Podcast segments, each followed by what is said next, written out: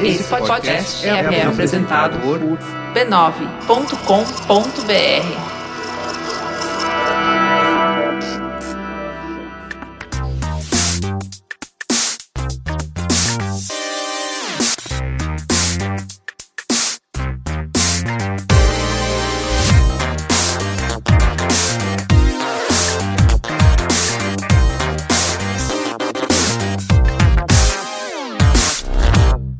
Saudações a todos e bem-vindos a mais uma edição do Mothership, podcast de videogames e outras formas de entretenimento eletrônico do Overloader. Eu sou seu anfitrião Heitor de Paulo, tô aqui com Caio Teixeira. Olá! E Henrique Sampaio. Olá. Bom dia para vocês. A gente tava tendo uma discussão, na verdade não era uma discussão, era só uma conversa que eu tava chamando o Henrique de esquisito, porque ele se recusa a ler literatura. É verdade. Não é que eu me recuso. Eu, Se no momento, recusa. não estou lendo literatura. Eu estou lendo livros de não ficção. Eu leio livros de não ficção há mais de um ano, quase todos os dias. Denúncia! Isso é estranho, cara. Nada de Não é, literatura. gente. Qualquer pessoa, que, qualquer pessoa que tá pensando em fazer um mestrado e tá correndo atrás do prejuízo, que não deixou de ler uma série de livros importantes na bibliografia, que, tipo, num- num- numa eh, suposta graduação que eu não fiz, tem que fazer isso. Então é o que eu tô fazendo. Eu tô tentando ler um monte de livro importante pra minha, pra, pra minha formação de uma graduação que eu não fiz. Mas e os clássicos? Você vai morrer sem ler os clássicos nesse ritmo. Eu não tenho, eu não, eu não posso me dividir em três pra ler tudo que eu preciso. Mil livros para ler antes de morrer, saca? Ah, eu vou pegar Foi. esse daí que já resume tudo. Cara, eu, eu. Teve uma época que eu namorava, muitos anos atrás, namorava com uma menina que o avô dela me deu a lista de mil livros para eu ler antes de morrer. E eu fiquei olhando pra aquilo e falei, você tá de sacanagem, né? Não, sem contar que esse cânone é muito Uhum. imperialismo americano, né? Aposto que não tem Machado de Assis ali, por exemplo. Não, não tem Machado de Assis, mas tem. Eu, le- eu lembro que tinha coisas tipo a Ilíada, que, tipo, cara, é le- a Ilíada é legal pra você ler mais por curiosidade, sabe? Porque, tipo, Não, é lindo do que você tá É, falando. li- é lindo, mas só que, tipo, cara, qual, qual, qual é a, a, a, a, a relevância contemporânea de Ilíada, saca? Tipo, Porra, pra caralho! Pra literatura em si, mas eu tô falando pra vida, eu acho que tem coisas mais legais pra ler. Olha, eu não sei, eu já li a Ilíada várias vezes, é muito bom. Você já leu? Lê a, a tradução do, acho que é o Haroldo de Campos que traduziu.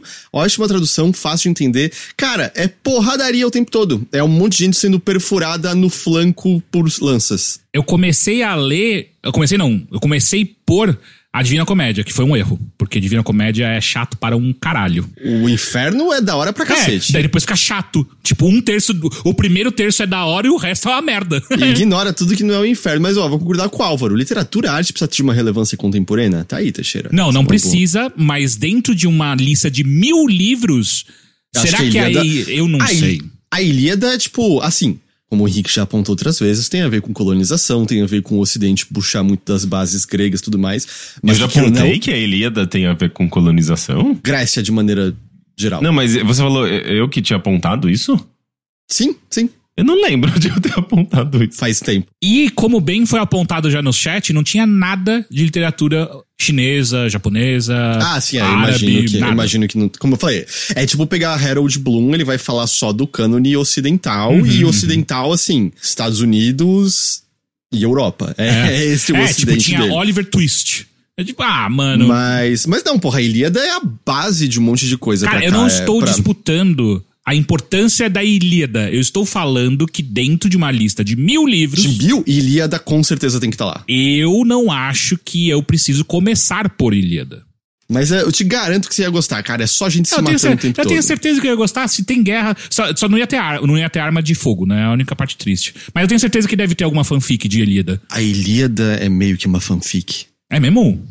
Sim. Porque a Ilíada é de Homero, certo? É, mas a gente nem sabe se Homero existiu Exato, ou não. então a gente nem sabe nem se o Homero existiu, tão pouco se o que é escrito ali aconteceu de fato. A gente só sabe que tem É. algum- algumas coisas históricas que batem e faz sentido. As coisas históricas que batem não batem com uma guerra daquela proporção. Uhum, entendeu? Tipo, rolou talvez alguma coisa ali, porque teve justamente, foi um cara que gostava da Ilíada, foi escavar a região e encontrou restos de, de, de uma cidade e tal, mas não daria a proporção do que foi a Ilíada de maneira nenhuma. Então, assim, é, é claro, é muito.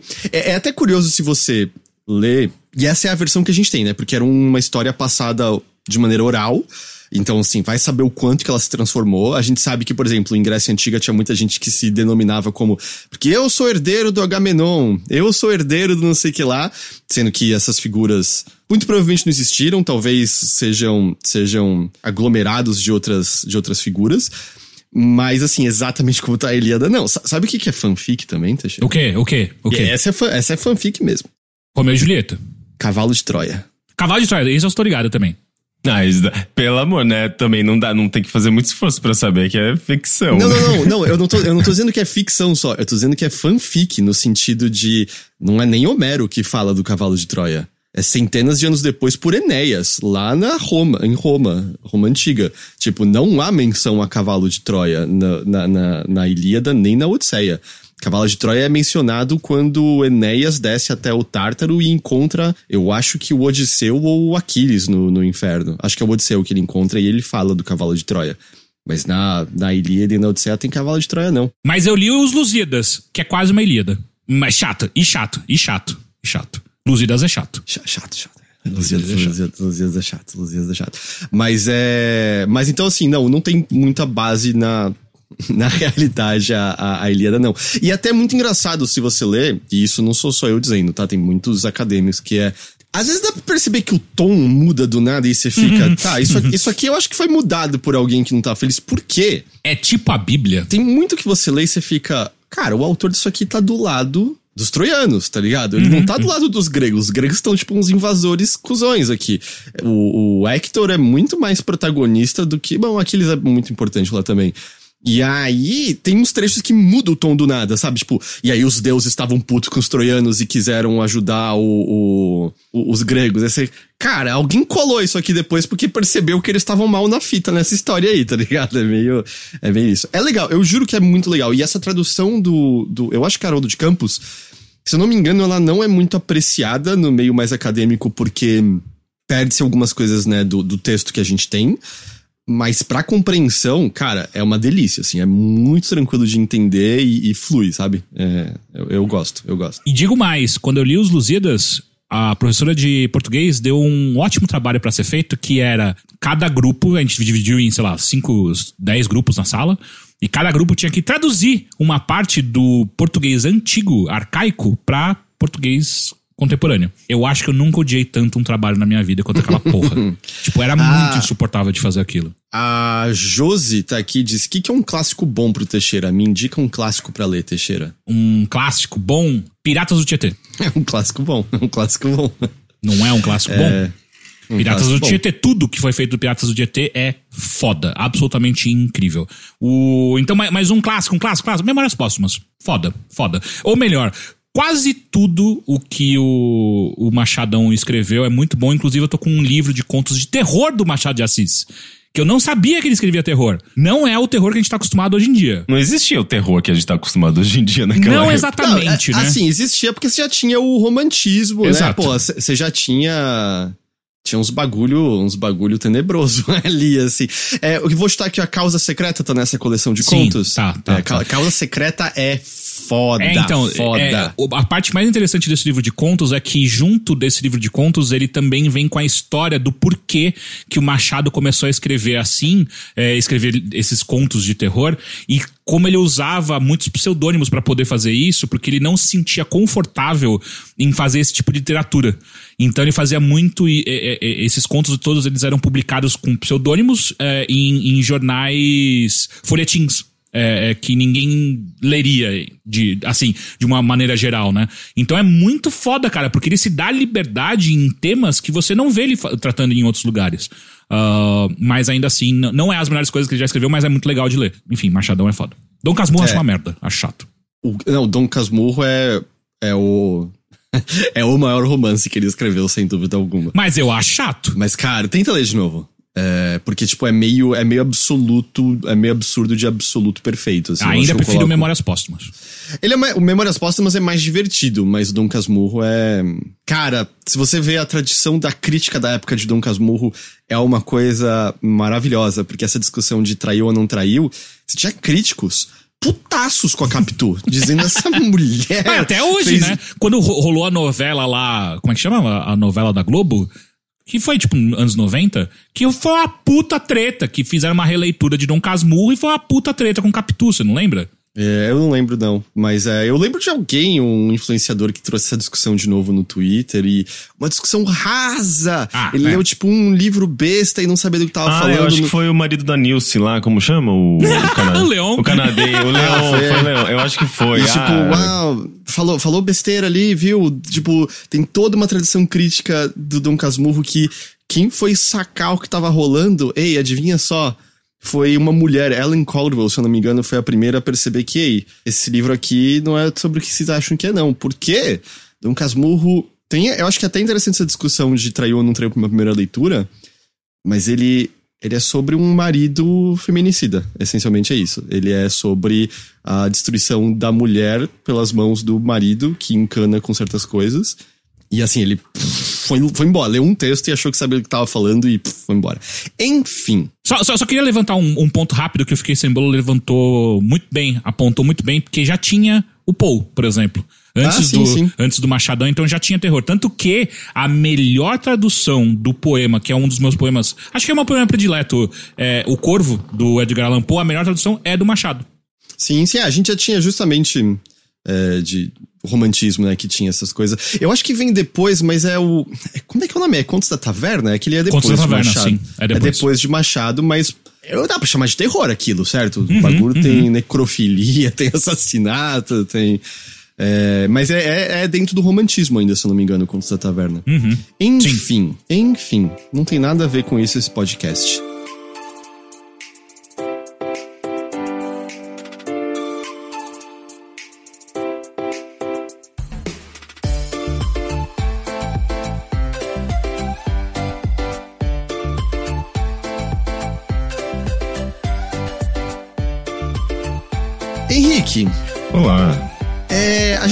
Jogos, mas a gente queria falar um pouquinho brevemente da matéria que você publicou na semana passada. Vamos lá. Sim, publiquei na semana passada. Inclusive, ontem, algumas pessoas acho que perceberam que ela estava publicada, que não tinham visto antes. Justamente porque o Edemilson Paraná, que é um professor e pesquisador que contribuiu bastante para essa matéria, ele, ele retweetou. E eu acho que ele acabou dando visibilidade também para mais algumas pessoas. Então ela tá quentinha ainda. Então conta pra gente, como é que. Do que, que é a matéria? Um rápido resumo. Basicamente, eu, eu- nessa matéria eu tenho conversado, eu conversei com algumas pessoas para entender se existe um movimento meio predatório de empresas cripto e NFT dentro do campo de videogames no Brasil, né, da indústria de videogames no Brasil. E eu fiz, ah, eu acho que eu cheguei ah, ah, nesse, nesse ponto justamente porque eu vinha pesquisando já sobre jogos NFT e Play to Earn desde o final do ano passado, né, por conta de uma matéria que eu tinha feito, eh, abordando o sistema de scholarships, né, que acaba abrindo uma brecha assim para trabalho precarizado, porque acaba virando um trabalho quando você entra numa escolinha, né? E eu acho muito curioso também como tem toda essa roupagem, né, de educação, escolinha, olha que bonitinho, né? Mas na, na verdade, quando você entra, você tem que trabalhar sete horas por dia, eh, dependendo da quantidade de contas que você pega, você tem que trabalhar dependendo das horas por dia. Então, é um sistema meio. que ele dá brecha a, a trabalho precário. E, obviamente, ele. Se, se Uber não é regulamentado aqui no Brasil, quiçá esse tipo de, de, de, de, de jogo, né? Esse tipo de relação que é muito nova.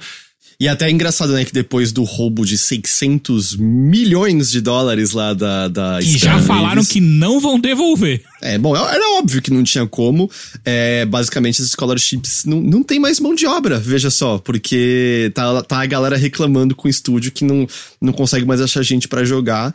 Porque, adivinha só, ninguém jogava porque o jogo era bom, só pegar uns trocadinhos a mais mesmo. É, o, algumas empresas que surgiram do ano, final do ano passado pra cá, é, inclusive elas são muito calcadas nesse lance de scholarships, assim, tipo, uma delas que eu menciono na matéria é a Space, que ela tem, ela nasceu de uma conta de X Infinity no, no, no, no Instagram, e como ela cresceu muito tudo mais, eh, enfim, criou-se ali toda um- um- uma estrutura, uma empresa mesmo, para trabalhar em torno de jogos play to earn. E daí uma, da, uma da- das coisas que eles fizeram justamente é um sistema para unificar e centralizar e facilitar e, tipo, meio que potencializar esse esquema de scholarships que nasceu no X Infinity, mas se espalhou para outros jogos. E eu até vi uma, uma entrevista da, eu acho que Elo eu não lembro o nome dela, mas da CEO dessa Space falando, ó, a gente não pode basear nosso negócio no X Infinity apenas porque se o X Infinity quebra, a gente quebra junto. Então o lance de, deles é meio que é, oferecer esse, esse conteúdo e essa, esse modelo de escolinhas para diversos jogos. E daí vai muito assim, tipo, é, é, é, é, esse é um dos riscos desse tipo de negócio, né? Se o, se o seu negócio é baseado na criação de conteúdo e direcionar pessoas para jogos, e, esse, e, se esses jogos não crescerem, você não vai crescer junto. Uhum. Tanto é que é, uma da, um dos produtos que, eles, que essa empresa está criando é um jogo. É, é um jogo play to earn, meio que aos moldes do X Infinity. E é uma coisa que eu tava, comecei a reparar depois dessa primeira matéria que eu escrevi lá em dezembro, né? Nossa, a gente tem empresas aqui no Brasil desenvolvendo jogos play to earn. E daí eu comecei a dar uma fuçada nisso e eu comecei a achar cada vez mais jogos play to earn sendo feitos aqui no Brasil. Inclusive uh, de empresas meio suspeitas, assim, meio esquisitas. Uma das empresas que eu encontrei ali, eu não, não achei CNPJ, procurei pelos desenvolvedores, os, os três desenvolvedores que apareciam no site. Uh, procurei por informações da empresa, não achava nada. E percebi que ela estava ela tava também por trás de outros jogos muito parecidos. Assim, a impressão que eu tinha é que a, a empresa basicamente pegava a programação que ela fez para um jogo, uh, programação de blockchain, uh, e basicamente mudava a roupagem e dava carinha diferente para esses jogos só para gerar diferentes mercados para venda de NFT, sabe? Então, uhum. tem umas coisas. Assim, obviamente, né? A gente tá falando de um campo que ele é muito novo, tem muito dinheiro, não tem nenhum tipo de regulamentação, não tem ninguém olhando observando isso. Então é um espaço uh, propício para golpes, para fraude. Então, uh, enquanto da mesma maneira que a gente vê alguns, algumas empresas legítimas, digamos assim, né, que tem CNPJ, que está tentando fazer as coisas da maneira correta, a gente vê essas outras empresas que são bem suspeitas e que podem sim estar tá fazendo, planejando um golpe, na verdade, né? Ah, sim, a quantidade de rug pull, né, como chamam, é, é enorme. E mesmo as que não são golpe, ainda é golpe porque ainda é um esquema pirâmide. É, tem isso, né? A base, a estrutura em, em si do, do, da. Se você pega mesmo a base, a base da, da, da, Bitcoin em si, ela, ela é. Ela, tá, tá, ela se assemelha muito ao esquema de pirâmide, né? O Edemilson Paraná, né? Que é esse pesquisador que eu entrevistei, ele, ele comenta isso, né? Que uh, tem até um, um, trecho da entrevista que eu, eu fiz uma entrevista de uma hora com ele, obviamente eu não consegui colocar tudo no texto. Uh, mas ele, ele fala de uma parte bem importante, assim, que é, já entrando mais, assim, mais cabeçudo dentro da parte de Bitcoin, que é a, o código do Bitcoin em si, ele promove justamente os, os mesmos problemas que a gente já tem no mundo real, que é desigualdade, concentração de renda, tá, tudo isso está embutido no código, de certa forma. O código promove esse tipo de comportamento, sabe? Então, é muito louco, assim, é, é as pessoas, inclusive quem pensa, né, não, o Bitcoin é é, o Bitcoin, pensando na moeda, na verdade, nas, nas, criptomoedas como tudo, né? Porque o Bitcoin, ele é a base de tudo, de certa forma, das criptomoedas. Se o Bitcoin cai, as outras moedas também caem, tendem a cair, pelo menos. Mas eu lance aqui, tipo, é, isso meio que desbanca muito aquele argumento das pessoas de que, olha, o dinheiro digital é democrático, é uma maneira da gente se livrar das, das, dos grilhões do Estado, do Banco Central. Não, cara, a gente, a gente sabe que tá só repetindo os mesmos problemas. E daí tem essa questão, né? Especialmente nesses jogos, é, tem essa questão de quem entra primeiro geralmente é quem vai ganhar mais. E daí quem entra depois acaba basicamente servindo de sustento para quem já, já, entrou primeiro. Então quem é, entrou primeiro tem que convencer a outras pessoas pessoas entrarem, porque você precisa desse alimento, vamos dizer, pessoas têm que entrar para o negócio se manter. Exatamente, e por isso que a gente tem muitas dessas empresas que não necessariamente estão desenvolvendo jogos, mas estão trabalhando nesse meio, nesse, nesse ecossistema para alimentar e gerar, eh, gerar conteúdo e oferecer cursos, né? Daí entra essa, essa toda essa, essa roupagem de educação, né? Muitas dessas empresas que eu, que eu encontrei e coloquei ali, expus ali na matéria, elas são empresas que se intitulam EdTech, né? Tecnologia de educação, que na verdade está associado a cursos online, a EAD, e, mas daí, tipo, tá caindo nesse campo já, para você ver, tipo, a gente tá oferecendo curso de criptomoeda. Ah, nós somos uma empresa de educação. Ou mesmo o maluco daquela da primeira matéria que escreveu, que ele achava que ele tava prestando um serviço social quase, né? Com as oportunidades que ele tava oferecendo. Sim, é o mesmo seria... argumento que é usado naquele documentário Play to Earn, que... É um das Filipinas, né? É, que foi financiado uh, pela Yield Guild Games, se eu não me engano, e, e eu, eu, não lembro, não, não, sei pronunciar corretamente, mas é, foi financiado basicamente por uma guilda. Esse conceito de guilda tem surgido nesse campo de jogos NFT, e, ou não, não só jogos, mas uh, esse meio de NFT. Mas é, foi basicamente financiado por uma guilda que, que tem uma, uma força muito grande em Axie Infinity. Eu acho que eles são, digamos assim, meio que um grupo de investidores, de certa forma, dentro de Axie Infinity. E eles que promoveram sistemas de scholarships. Bem imparcial, né? Bem... É, é exato. Não, então, sendo irônico. É, sim, é tipo o contrário disso. E eles que financiaram esse documentário, que tem essa narrativa de que, ó, no, do, o, o X Infinity foi super importante para famílias pobres durante a pandemia, porque ele serviu de renda alternativa. E esse argumento está sendo usado justamente por pessoas que querem justificar né, a importância desses jogos. Quando, na verdade, eh, esse dinheiro o dinheiro, a maior parte da, das vezes, fica concentrado na mão de poucas pessoas. é, a, a, maior parte dos jogadores que entram assim para de fato querer uma renda adicional, fazer um meio que meio, uma espécie de trabalho, ele vai ganhar muito pouco dinheiro. Uh, ele pode muito bem ser explorado dentro do sistema de scholarships, como eu mencionei. Então é, é, super problemático, né? Não acho que é um, eu acho que é uma simplificação muito grosseira, sabe, falar que esses jogos eles serviram de, de renda alternativa para muitas famílias pobres, etc. Além de voltar, assim, eu não vou querer entrar nisso porque a gente conversou bastante no, da última vez, mas a gente entrar na questão, o que, que é esse trabalho? Ele não é nada, ele é um completo vazio, sabe? Ele não, Sim. não, não é, tem assim nada como... produzido exatamente ali. É... E não é nem como se você conseguisse adquirir uma habilidade que você vai levar para outro momento, né? Porque muitas vezes seu trabalho é, é meio pau no cu, mas é que pelo menos alguma coisa que você consegue aprender de organização, de liderança e por aí vai, que você consegue traduzir isso para outros trabalhos. E quando você vai, pra, vai ver o que, que essas pessoas estão fazendo, é um trabalho mecânico que você não consegue traduzir para outro lugar, né? E daí, com essa minha reportagem nova, eu queria justamente explorar esse campo desses, dessas novas empresas que estão surgindo no Brasil, que estão trabalhando nesse campo dessa cultura, digamos assim, né, para movimentar essa máquina do, dos jogos Play to Earn NFT e também do, dos jogos que estão sendo desenvolvidos no Brasil, né, que daí entra, eu acho que no ponto principal da matéria. Porque quando você tem Uh, empresas que estão querendo desenvolver jogos Play to Earn no Brasil, você precisa de profissionais para desenvolver esses jogos. Pessoas especializadas. Você precisa de game designers, artistas, uh, programadores. Quem vai suprir essa, essa demanda da, da, dessa parte da indústria? A própria indústria de games que já tá se já, já tem essa especialização, já tem essa experiência e que, e, e, que vai tentar ser convencida a entrar nesse campo junto, né? Não que esses jogos em NFT tenham uma qualidade particularmente incrível de maneira geral, mas sim, você precisa de pessoas com know-how do que estão. A não ser que você seja um, um rug pull muito óbvio, né? É, mas de qualquer forma, assim, a qualidade vai. Eh, a qualidade, às vezes, muitas vezes é, é, é muito ruim, é muito baixa, porque você não tem pessoas tão. Uh especializadas, assim. Você tem, às vezes, umas. Eh, geralmente é lá quem tá por trás dessas empresas. Ah, é um investidor, é um, cara de tecnologia, é um cara de investimentos. É gente que trabalha com grana que quer gerar mais grana. Muito do que a gente viu nessa fase anterior eram, eram pessoas primeiro fazendo os NFTs e depois meio dizendo.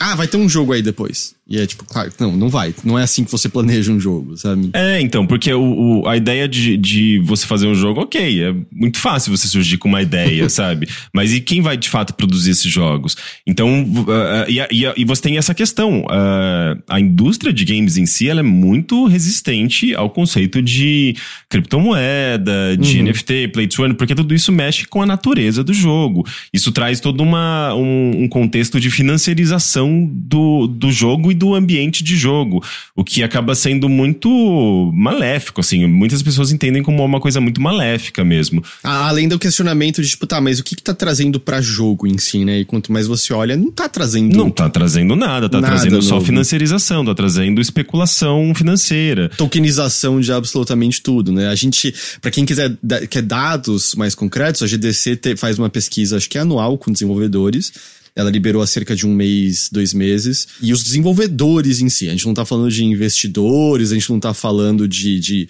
acionista, desenvolvedores, com uma folga larga, não tem nenhum interesse nisso. Assim, a gente teve o caso da Yubi, dos é, eu acho que foi, são 70, 73% dos desenvolvedores uh, dessa pesquisa feita pela GDC, divulgada em janeiro. 73% dos desenvolvedores dizem que não tem interesse em NFT, cripto, etc. E se você pegar mesmo dentro da Yubi, assim, teve desenvolvedores dentro da Yubi putaços com a Yubi empurrando isso em frente, dizendo, o maluco da Yubi dizendo, ah, que os jogadores não entendem. Agora talvez a Yubi vai ser comprada, né? Vamos ver. É, Mas sabe, esse, esse argumento ele é usado por muita gente ainda, viu? Você tem o, acho que o diretor, o presidente da empresa do Eve, como chama? A- do EVE Online, a... EVE Online, eu não lembro o nome. Porque eles trabalham, na verdade, de- se você parar pra pensar, eles trabalham com economia digital muito antes da, da criação do, do Bitcoin, da, Tem, da- tem histórias de pessoas que foram contratadas para posições relacionadas à economia com coisas que aprenderam jogando EVE Online. Sim, é super complexo e assim, eles trabalham com dinheiro digital há muito tempo, muito antes da gente falar de Bitcoin e, e Pix, por exemplo, sabe? É, então é. Ele é, é- Esse diretor, ou CEO, ele é. Ele defende bastante, mas ele fala que a gente não tá no momento ainda em que o mundo tá preparado pro, pro, pro, pros jogos Play to Earn, pro, pros jogos em blockchain. Ele acha que assim, é uma coisa, é um meio que um futuro inevitável, mas que a, a- a maneira como está sendo feita atualmente, ela não é sustentável, digamos assim, né? É, e é uma opinião, por exemplo, sabe? Tipo, de uma pessoa que tá lidando com dinheiro digital há muito tempo, sabe? Mas é, é, para você ver como existem diferentes opiniões, assim, no mercado, né? Tem gente que acha que tem que entrar agora, tem gente que acha que vai entrar daqui a 10 anos, é, tem gente que acha que não vai entrar. Então, assim, é um, é um campo muito nebuloso, muito lamacento que a gente tá entrando e bem esquisito mesmo. Recentemente, eu não lembro qual que foi o jogo da Yubi que eh, foi anunciado recentemente, que a primeira coisa que o jogo fez foi não vai ter NFT, tá, gente? Pode ficar calmo. Um dos primeiros anúncios do jogo. O Mike Abarra da Blizzard falou, eles não estão trabalhando em nada de NFT. Mas é, é que, é, pra mim, a questão desse comentário do, do cara da CCP é que é meio. Até essa questão de inevitabilidade é. Essas pessoas querem que entre porque elas vão ganhar mais dinheiro com isso. Uhum. Nunca é os jogos vão estar melhores, os jogos vão ser mais incríveis. Tem a SEGA dizendo que com NFT, blockchain e nuvem, sei lá, mas o que eles podem fazer o super game deles lá, que parece ser só, tipo, vocês querem um Fortnite. É isso que vocês querem, né? Vocês querem um jogo contínuo que dá muito dinheiro e dá pra botar umas marcas lá dentro. Mas fora isso, não tem. nin- Ninguém consegue explicar, tipo, por que que botar isso no jogo vai tornar o jogo melhor? Ou por que que não dava pra fazer isso com a sua própria tecnologia? Ninguém consegue responder nunca essa pergunta. É, exatamente. É a. Enfim, isso daí eu acho que é um, é um assunto que vale um podcast inteiro. É, eu queria voltar um pouquinho para minha reportagem, porque é, eu, eu acho que o foco dela é justamente essa questão. Será que existe um movimento predatório desse, de- dessa parte da indústria de jogos Play to Earn, NFT, que, tão, que, tá, que tá crescendo no Brasil? E que tá tentando puxar esses, esses programadores e desenvolvedores e artistas. E a questão é, tem muito dinheiro por trás desse meio de Play to Earn, NFT, porque é, a gente tá falando de- A base disso é criptomoeda, e tem muito dinheiro env- envolvido em criptomoeda. E daí eu tentei eh, descobrir por quê, né? Eu perguntei lá pro Edemilson Paraná, e ele, ele deu uma, uma explicada bem complexa, assim, eu tentei resumir um pouco na matéria. Ele passou acho que uns 20 minu- minutos falando disso, que é uma explicação da macroeconomia. Que você teve na pandemia uma injeção muito, muito, muito alta de dinheiro para movimentar a economia, e esse dinheiro acabou indo muito mais em direção, por exemplo, a, a sabe? Tipo, ó, você não vai dar o dinheiro necessariamente na mão de, de quem eh, não tem como investir esse dinheiro. Eh, no caso, justamente as pessoas que mais precisam do dinheiro, que elas precisam do dinheiro para sobreviver durante uma, durante uma pandemia. Né? Tanto é que eu acho que a maior parte do, do dinheiro que acabou sendo liberado, tanto no Brasil quanto nos Estados Unidos, não é o dinheiro de. de eh, auxílio emergencial, é, é justamente dinheiro que, se- que, de- que- que deram na mão de banqueiro, sabe? Eh, e daí, tipo, o que que. É, é, para onde vai esse dinheiro? Geralmente ele não vai ser emprestado para uma empresa que tá prestes a falir, sabe? É, ele vai ser usado para investimento, né? E investimento, você tem uma série de investimentos de curto prazo, longo prazo, etc. E só que como você tem toda uma questão de, de crise e, e de incerteza no dinheiro fiduciário, eu não sei o nome correto, mas o, sei lá, o real, o dólar. No dólar eu acho que ele estava bem seguro, mas no caso do real, a gente estava numa situação, o, real até hoje ele está super desvalorizado, né? Então é, você começa a en- encontrar investimentos paralelos, digamos assim, sabe? E as criptomoedas elas foram desses investimentos, tanto é que você pode ver durante a pandemia O Bitcoin faz assim, boom, sabe? Ele vai lá pra cima, assim, ele, ele, ele valoriza, sei lá, não sei quantas centenas de vezes mais do valor original, né? Então, uh, o, as, criptomoedas, as criptomoedas acabaram sendo um foco de investimento muito forte durante a pandemia, muito por conta dessa injeção de trilhões e trilhões de dólares e reais, né, na economia mundial. Então, a gente tá falando também de, de moedas locais que se convertem numa moeda global que não tem banco central, que não tem local, né? Elas estão 100% digital e conectada no mundo inteiro. Então, uh, especialmente no Brasil, no caso do Brasil, você tem um, um, uma explosão de cripto justamente por conta disso. Não vale a pena investir no tesouro. Não vale a pena investir no real, sabe? Do nosso dinheiro. Vale a pena investir no criptomoeda que está subindo muito por conta desse movimento mundial e, e ela não tá ancorada, sabe? Tipo, em nenhum, nenhuma moeda, nenhum, ela, é, ela é o que ela é, sabe? Tipo, é um, aquilo que também volta muito pro que, pro que eu estava falando, Heitor. Ela não tem função nenhuma. Ela sobe e desce muito por conta das expectativas das próprias pessoas sobre a própria Bitcoin, sabe? Não tem função. Isso também não é muito diferente de ações, né? Se a gente quiser olhar friamente, Sim. assim. Tipo, é, o lastro, o lastro com a realidade, por assim dizer, volta e meia tá muito... Des... Bom, é só a gente ver as ações da GameStop.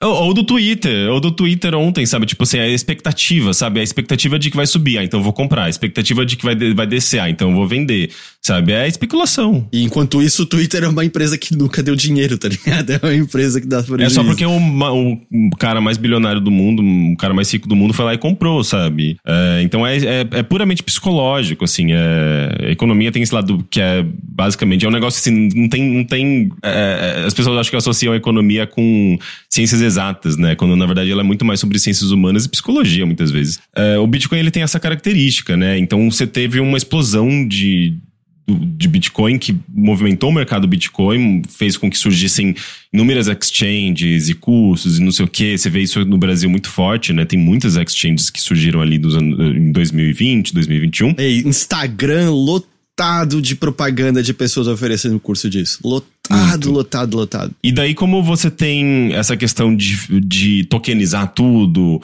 porque você precisa continuar eh, colocando mais gente nesse mercado para movimentar essa economia, para é, é, aquela esse, esse lance do esquema de pirâmide, né? Tipo, de, de fazer com que mais pessoas entrem para que, que quem tem investimento ganhe ainda mais, né? Então você, você acaba criando toda uma máquina né? E gerando uma série de conteúdos, uma série de coisas, e tentando tokenizar as coisas digitais, né? Que já são facilmente tokenizáveis, digamos assim. E jogos, obviamente, isso tá, é a primeira coisa que aparece, né? Jogo, arte digital, que é o lance da, da das NFTs, né? De voltado à arte, mas o jogo, ele é, ele é uma das linguagens mais tokenizáveis possíveis, assim, porque ele já tem essa natureza digital e ele já tem sistemas econômicos dentro, ele já tem uma, pessoas que estão predispostas a gastar 100 horas jogando aquele negócio, né? Desde que o jogo seja bom, pelo menos. Ah, dá para jogar também de jogo ruim. então, então os videogames eles entraram muito automaticamente dentro desse universo cripto. E por conta de, de, de, já haver essa, esse investimento muito forte, muita gente veio do universo cripto ou veio de fora olhando para o universo cripto, olhando que o videogame estava crescendo, falou: eu quero investir nisso, eu vou fazer minha empresa, eu vou levantar uma empresa agora, levantar um, um, um capital e vamos investir nisso. Então você tem muitos, uh, muitas iniciativas uh, surgindo nos últimos anos. Uh, com essa proposta. Não, vou fazer um jogo play to earn, eu vou fazer, eu vou entrar nessa máquina, eu vou entrar. E daí você tem empresas surgindo com diferentes propostas, né? Algumas aqui no Brasil, uh, aliás, várias aqui no Brasil, mas algumas fazendo, uh, movimentando a máquina, com, tratando influenciador para fazer propaganda, para fazer curso, para gerar engajamento. Pra, e pra, até para dar uma espécie de legitimidade, né? Parecer, tipo, olha, essa figura que você conhece tá aqui, isso aqui então não é um golpe como os outros, isso aqui é mais legítimo, né? É só um, um verniz verniz diferente pro negócio. É, e não só com esse ar de propaganda mesmo, mas também com. Eu acho que a, a Base é, uma, é, é uma, um exemplo bem interessante nisso, porque ela contratou dois dos maiores Uh, jogadores de Free Fire, né? São influenciadores muito fortes no campo, no campo de videogames, né? Eu acho que um é o Nobru e o outro eu não Serol. me lembro. No... Serol? Será? É, então, assim, olha, olha quanta grana que, que existe por trás desse universo para você fazer essas contratações. E eles aparecem justamente como uma campanha para desmistificar o NFT, sabe? E, a- e é uma campanha fodida. É, não, e é sempre com essa ideia, né? Tipo, por que desmistificar? Porque você odeia porque você não entendeu. Essa é a única possibilidade. Se você odeia, você não entendeu. Porque se você entendesse, você ia pular dentro agora pra não perder tempo. Não fique de fora. E é, é exatamente isso. E só uma pergunta que o, o Álvaro levantou aqui no chat que eu achei super legal, que é. Durante todas essas pesquisas, Rick, nessas duas últimas matérias, não só isso, e o Heitor também, eu tô ligado que tá, tá super em cima, vocês enxergam alguma coisa além que o NFT pode trazer de bom, de fato? Em algum momento esbarrou, tipo, puta, isso pode ser uma coisa legal, mas que obviamente ainda não foi explorada ou ainda não? Ela, ele tá dentro de um contexto tão financi- financiarizado que eu não consigo entender é, fora desse campo ultracapitalista, sabe? É, Porque o NFT, na verdade, na verdade, ele tá relacionado à propriedade, ao conceito de propriedade digital, que é uma bobagem, porque você pode É replicar de infinitamente reproduzível, né? é, e, e daí, tipo.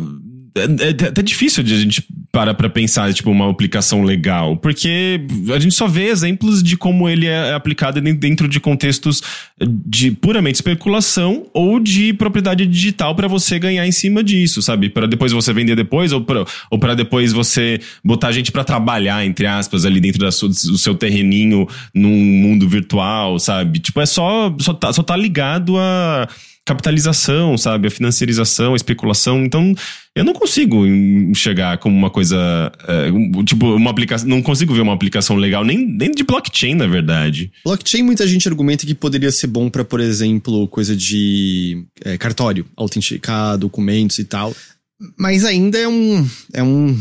É um universo de C, né? A gente não, não viu isso ser colocado em prática. Em certo momento pareceu até que NFT poderia ser interessante pro mundo das artes, no sentido de que artistas que nunca foram comprados, de repente estavam ganhando algum dinheiro com isso. Mas eu sinto que essa altura do campeonato tá muito evidente que quem comprou não era por uma apreciação à arte, era pra fazer a mesma coisa que gente rica faz com arte no mundo real, que é pensar no valor de revenda, pensar no valor. É porque não tem abate de imposto no caso, mas é pensar no valor ali da frente. Tanto que a gente sabe, né, que o volume de trocas de NFT caiu vertiginosamente nos últimos meses. E que o volume, o, o- e quem, os volumes de, de dólares comprados, né, de, de criptomoeda, era entre pouquíssimas pessoas. Você vê artistas dizendo, mano, não tô vendendo nada, eu gasto dinheiro pra mintar o negócio na real e ninguém compra depois. Assim, a gente teve um exemplo. Eu acho que ele é menos emblemático do que as pessoas querem que ele seja, porque era muito óbvio que nunca seria revendido pelo valor que foi comprado. Mas da pessoa que comprou o primeiro tweet do, do Jack, do Jack. Dorsey, e foi. Ele comprou, sei lá, por quantos milhões e não vendeu por 300 Quatro- mil, era algum. Não era 4 mil dólares? Alguma 4 coisa do mil, tipo? era isso aí? Nossa, lembro. gente. Ele quebrou, né? É, e assim, era óbvio. Eu não acho que é tão emblemático como eu falei, porque eu acho que ninguém achou que ia vender pelos mesmos milhões, assim. Mas é. Então, nesse momento, é muito difícil achar que tem qualquer utilidade, sabe? Porque. Eu, eu acho que sabe qual é também a grande coisa? Se há algum uso bom.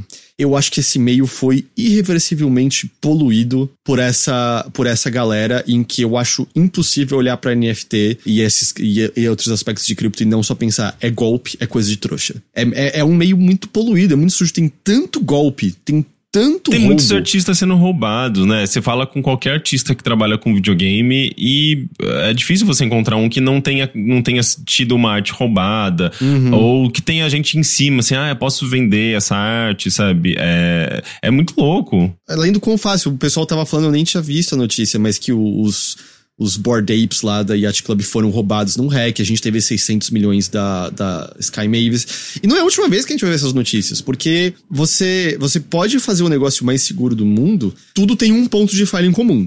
Que é o usuário, né? Eu sinto que qualquer pessoa que mexe com isso concorda. O usuário é o ponto de falha comum. Tanto que muitas vezes você é hackeado não por Como é que se diz? É quando É você engenharia social. Engenharia social, obrigado. Então, assim, você sempre vai ter isso em comum, né? Sempre vai ter alguma coisa desprotegida e você pode é, usar a pessoa, alguma pessoa que cometeu alguma falha pra isso. É irreversível. Você não tem como, como recuperar nada disso. Além de que, acho que muita gente sabe disso, mas literalmente você consegue, como as carteiras são abertas, você consegue colocar coisas nas carteiras digitais das pessoas. E se essa pessoa clica, você executa um comando e a pessoa perde tudo que tá na carteira dela. E você não tem nenhum. O seu único controle é não clique em coisas que apareceram aleatoriamente na sua carteira.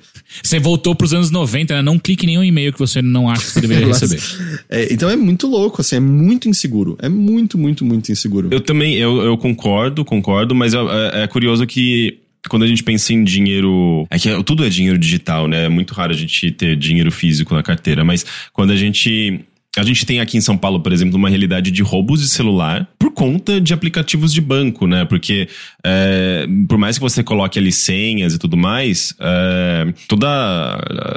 o- as pessoas que estão as pessoas que estão envolvidas nesse esquema né, de roubo de celular elas já sabem como burlar essa senha elas, já- elas já sabem como acessar o seu banco e tirar toda a sua conta ban- bancária dali então é, é todo um esquema muito forte de roubo de celular para roubar dinheiro que não é dinheiro cripto é dinheiro real então assim a gente tá vivendo uma era de, de, de uma, certa, uma certa crise de segurança com relação a isso né de, uma Mas crise tem de- uma diferença de dados, fundamental. crise de, de segurança. É, sim, tem, tem uma diferença. Mas é, eu acho que a base de tudo é não só desigualdade, o, o caos de desigualdade social que a gente vive, mas também, tipo, a maneira como a gente tá lidando com dinheiro, né? Tudo virou din- dinheiro digital. Dinheiro digital é muito mais fácil de você roubar em grandes quantidades do que dinheiro físico, né? É, A não ser que você invada um banco e roube um cofre. Mas o, o- a questão que, que eu acho que faz uma diferença é, um, vou pegar o exemplo da Sky Mavis. Pô, 600 milhões e ninguém percebeu, tá ligado? É meio diferente. E outro, eu não tô dizendo que bancos não enganam, bancos são cuzões, bancos vão fazer a sua vida pior, mas eles tecnicamente têm seguro. Se você é roubado dessa maneira, tem como você apelar pra ter esse dinheiro devolvido. Roubaram teu NFT, vai chorar. Boa no sorte, otário. Sim, é, justamente porque não é um campo em que é, tá entregue a Deus, assim, né? Tipo, não tem, não tem regulamentação e daí e é isso que é engraçado, né? Geralmente, quem tá nesse meio é, alardeia como uma coisa positiva, né? Olha só, a gente tá livre, é, não tem o Estado pra nos, nos taxar, embora você tenha que pagar um monte de taxa pra um monte de exchange, um monte de coisa, cada vez cada Bom, conversa não é o Estado, você tá enriquecendo outra pessoa só. Então tá. É, exatamente. E daí, e daí, quando acontece uma coisa dessa, o pessoal fica, é, gente, mas olha só, blá, blá, blá, blá, blá." Pois é, gente, se você tivesse o mínimo de regulamentação, essas coisas talvez não aconteceriam, aconteceriam em menor quantidade, né? Então, é, eu acho muito hipócrita até, assim, um argumento meio, meio tem uma hipocrisia por trás de tudo, sabe? É, e daí, só continuando, assim, pra chegar, eu acho que no ponto, uh, talvez ali próximo do, do final da matéria, que é justamente como tem muito dinheiro nesse meio de jogos NFT e tudo mais, você tem, inclusive, um investimento que vem de fora, assim, muito forte aqui no Brasil, né? Porque a gente tá falando de um país que tá passando por uma crise ainda, tem uma, uma moeda muito fragilizada, assim como em outros países, como a própria Filipinas, uh, eu acho que Vietnã, e assim, tipo, você, você faz uma compara- tem uma, uma correlação muito, muito fácil, assim, entre esse- esses países que têm suas economias eh, eh, fragilizadas e que o Bitcoin bombou, e que esses jogos play to earn estão bombando, né? Tipo, tá, tem uma correlação direta. Inclusive, a Rosana Pinheiro Assim Machado... como Guedes fala, a economia está bombando. É, é- é em V, é em V. Faz É quatro V, anos que vai V. ser em V. Inclusive, a, a, a Rosana Pinheiro Machado, ela tem uma pesquisa que ela tá conseguindo. Ela, inclusive, ganhou uma bolsa, uma das melhores bolsas científicas do mundo, eh, em que ela quer, quer fazer uma correlação justamente entre extrema-direita, economia, países que têm uma economia fragilizada. E, e assim, eu, tipo, eu adoraria conseguir dialogar com ela para tentar levar alguma coisa adiante nesse sentido, porque eu acho que faz muito, sabe, tipo, são, são cruzamentos muito interessantes que fazem muito sentido, sabe? A explosão de cripto nesses países mais eh, eh, que tem, eh, que estão passando por esses problemas, extrema-direita, enfim. Mas voltando. A gente tem um investimento eh, estrangeiro muito forte nessas empresas aqui no Brasil, né? Todas essas empresas que eu mencionei, Base, S- ah, Space e outras que eu menciono e que não menciono também na matéria, têm investimento estrangeiro. Eh, ou tem, ou às vezes é uma empresa que foi estabelecida lá fora, mas tem um brasileiro ali na equipe, entre os diretores, e que tá mirando no Brasil. Né? A, a ZBD, que é uma das outras, é uma, é uma outra empresa que eu menciono, ela não é uma empresa brasileira, embora tenha um brasileiro, e ela atua em diferentes países, Estados Unidos, Singapura, Brasil, países da Europa. O Brasil é o país mais forte para ela, assim, é onde tem mais, é, mais público, mais gente movimentando. Por que será? Exato. Então, e essa questão que eu, que eu mencionei, né? Tipo, de como o, o criptomoeda bombou no Brasil. Então, tem, assim, muito dinheiro, tem um público. No, o Brasil se tornou um país muito forte dentro desse, dentro desse campo. A, a Carolina Caravana, que é a vice-presidente da Abra Games, ela faz uma correlação com esportes, porque ela, ela de acordo com ela, ela fala que uh, no campo de esportes já tinha muito investidores de criptomoeda e já tinha esse lance de uh, jogar por trabalho, então já é muito natura, naturalizado muitas das coisas que acontecem nesse campo. E, e, como o esporte era forte no Brasil, então já tem todo esse movimento também, já essa conexão com games, cripto. É, então essa, você tem todo um ecossistema que acaba fazendo com que o Brasil se torne um país, sim, tipo, onde há muito investimento nesse tipo de empresa de jogo de play to earn. E daí vem a questão principal. Será que a gente não tá, não tá vendo esse movimento de predatório, sabe? Tipo, de trazer as pessoas que estão trabalhando lá em jogos mobile, jogos para consoles, jogos mais tradicionais, digamos assim, e tentando carregar essas pessoas para desenvolver jogos play to earn. E daí, uh, isso é uma dúvida, não é uma conclusão que eu tenho na matéria, mas eu aponto que, que existe um. A gente consegue ver algumas, alguns traços desse movimento. Então, na, na, na Kiris, por mais que eu tenha conversado com o. Pera, pera, pera, não é a Quiris? Eu sempre falei a Kiris. Cara, pra mim sempre foi a Quiris. Até porque é uma empresa bem internacional, né? As pessoas não conseguem falar a Quiris. Bom, mas aí é o problema do gringo, pau no cu do gringo. a, a, a, meia hora atrás eu tava, o Teixeira tava falando Blood em vez de Blood, agora ele quer encanar com a Quiris. eu estou correto. É, eu sempre falei Aquiles e eu acho que eles falam Aquiles também. Até porque eu acho que depende da. De, da, da, da, das letras, tipo aquária. Aquária a gente fala aquária, mas é porque a gente não consegue falar acária. Não faria sentido. Agora, Aquiles, tipo, quando, o que, quando você tem o que, o i, vira ki, não vira qui, né? É que às vezes a trema tá escondida. Não tem, não tem, a gente não, não usa mais trema. trema. Então, por isso, pela vergonha de não existir mais trema, eles esconderam a trema, mas eu ainda acho que é Aquiles. Olha, o Matheus Souza de Porto Alegre já recebeu a palestra deles na faculdade, é Aquiles. Aquiles, sim. Pronto. Tá, é... tá, Bom, eles estão errados, eu, eu, sempre conversei com gente da Aquiles e eu sempre ouvi falar Aquiles, então eu acho que, eu, acho que é a maneira correta. É, conversando com Primeiro, falando dos desenvolvedores com quem eu conversei, né? É, obviamente eu não, não revelo o nome do desenvolvedor para proteger a empregabilidade ali do, do, do desenvolvedor, mas é, conversei com uma pessoa lá dentro que, que mencionou. Sim, a gente teve esse tipo de movimento, né? Eu Uh, recebi propostas, uh, um amigo meu recebeu propostas, uma outra pessoa que estava lá dentro saiu antes e hoje está trabalhando numa empresa uh, de jogo Play to Earn. Uh, e essas empresas elas ficam fazendo propostas cada vez melhores, porque elas, enfim, se a empresa tem dinheiro de fora, se tem um investidor americano que que, que injeta grana em dólar, o dinheiro vale quatro vezes mais aqui no Brasil, né? Cinco vezes mais. Então você, você pode pagar um funcionário três vezes mais do que o estúdio concorrente que está fazendo jogos tradicionais. Então o movimento predatório ele, ele pode vir nesse sentido, né? Porque como você tem esse dinheiro de fora, você pode pagar um salário que o desenvolvedor jamais conseguiria trabalhando em, em jogos convencionais. E daí isso acaba uh, sendo justamente até um ponto de conflito para os desenvolvedores, né? Porque você, um lado, você tem esse, uh, uh, esse fator grana, que é importante para todo mundo, todo mundo precisa sobreviver e ainda mais no Brasil em que a inflação está muito alta, você precisa de grana para conseguir botar comida na sua mesa, para conseguir pagar aluguel. E só que você tem esse outro lado, ética, sabe, tipo, princípios. Os desenvolvedores em geral, eles não estão uh, eles não são favoráveis a esse movimento de cripto e NFT. Uh, eles percebem os problemas em torno disso, especialmente artistas, né, que têm suas artes roubadas, então existe uma, um rancor até muito grande, assim, tipo, um, um, até um ódio, assim, tipo, por muita, uma boa parte das pessoas por esse movimento. Só que mesmo daí você estão te oferecendo grana, o que, que você faz, sabe? Uh, eu acredito que tem, tenha muito desenvolvedor de games trabalhando em jogos cripto que não, não assume isso, sabe? Que deve estar escondendo.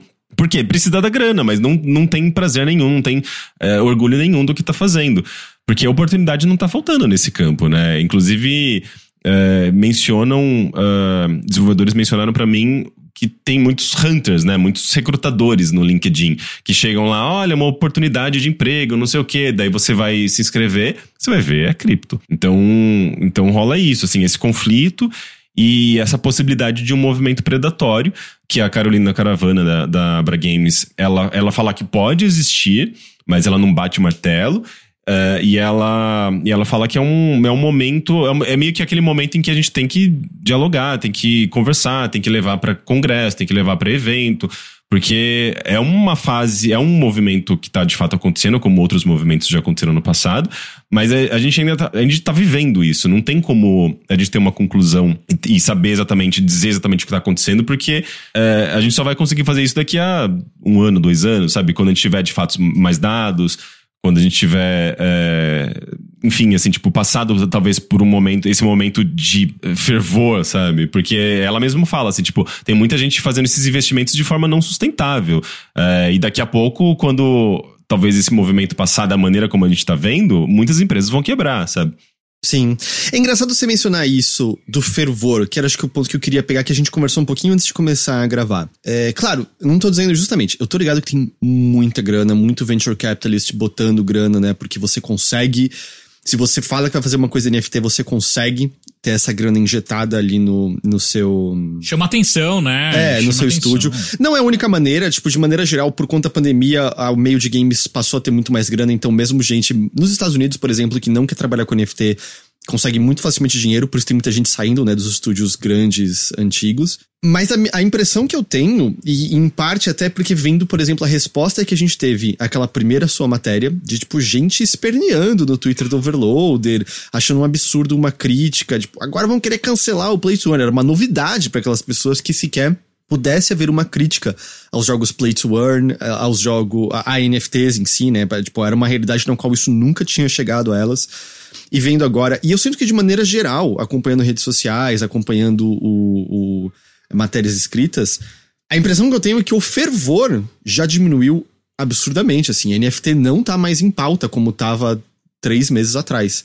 É, de novo, eu não tô dizendo que não tem o dinheiro circulando, mas até se você pegar pro, no meio que a gente mais gosta, é, as empresas grandes que a gente acompanha mais, tirando Sega e Square, que ainda estão falando dessa maneira nebulosa, o super game da, da Sega e o, e o maluco da Square lá falando, é, não, vai, vai ter sim, vai ser bom, você vê que essas empresas não estão mais falando disso.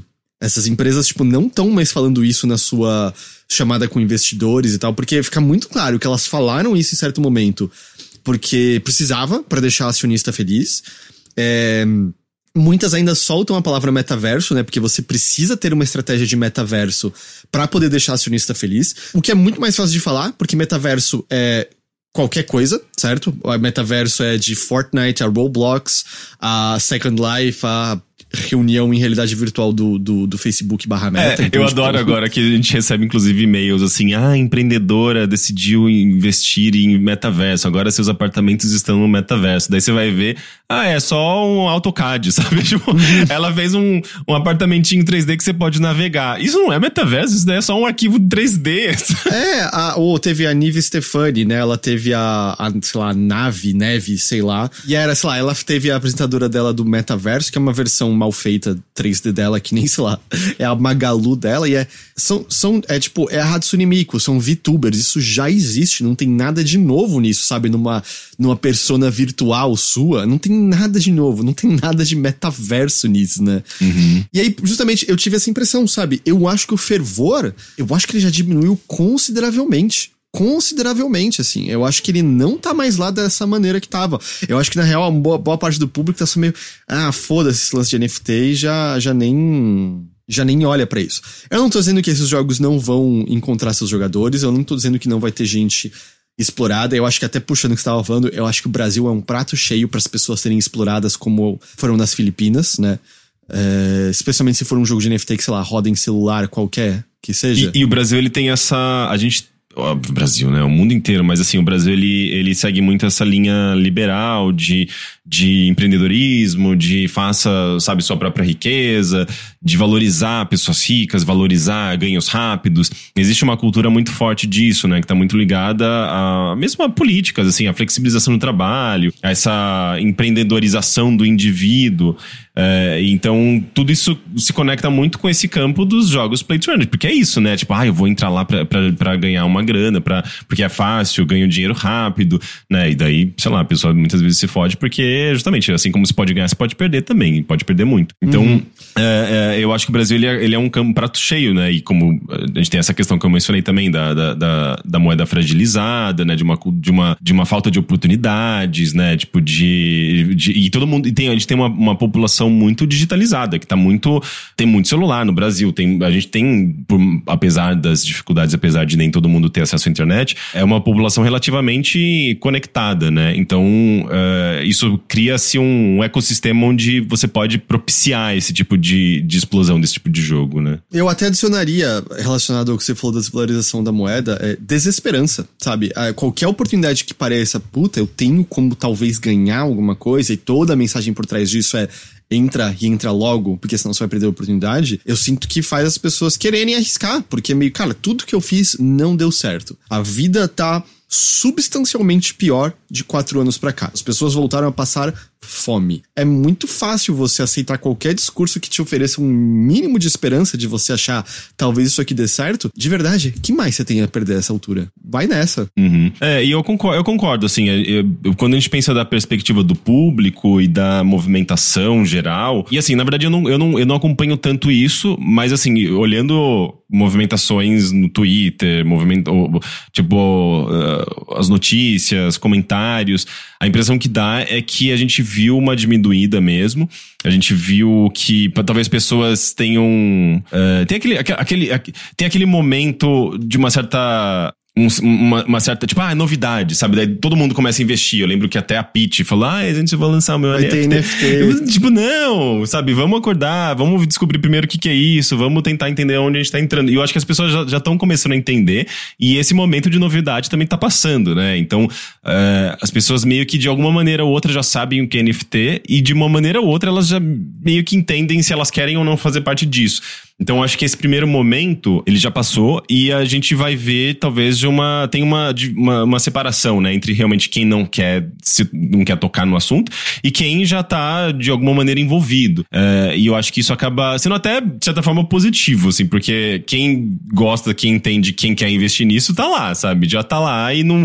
E, e- e quem não quer já, já meio que já foi pro outro canto e não vai querer, não vai querer mexer com, com o assunto, sabe? Então, eu acho que a gente talvez já te- esteja, esteja vendo isso, mas ainda há uma corrida ao ouro, né? Uma, Ah, sim. uma justamente porque como tem muito dinheiro envolvido ainda, como tem empresas ainda querendo investir e tem tipo, justamente essa visão que vem de cima, sabe, executiva de não, a gente tem grana nesse meio aqui, por mais que tenha essa- essas pessoas resistindo, mas olha quanto, quanta grana esse esse projeto aqui moveu, sabe? Então vou querer também fazer uma coisa do tipo. E daí eu acho que eh, tem esse lado de top down, sabe? O, o de cima pra baixo que tá enfiando ain- ainda goela abaixo na gente um monte de jogo NFT, independentemente das, que- das pessoas quererem ou não, sabe? Não, é, eu, eu concordo com tudo isso, mas é.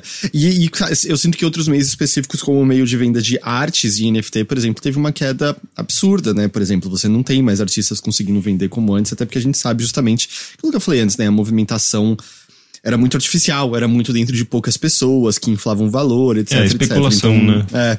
Então, dentro de jogos, eu acho que é onde.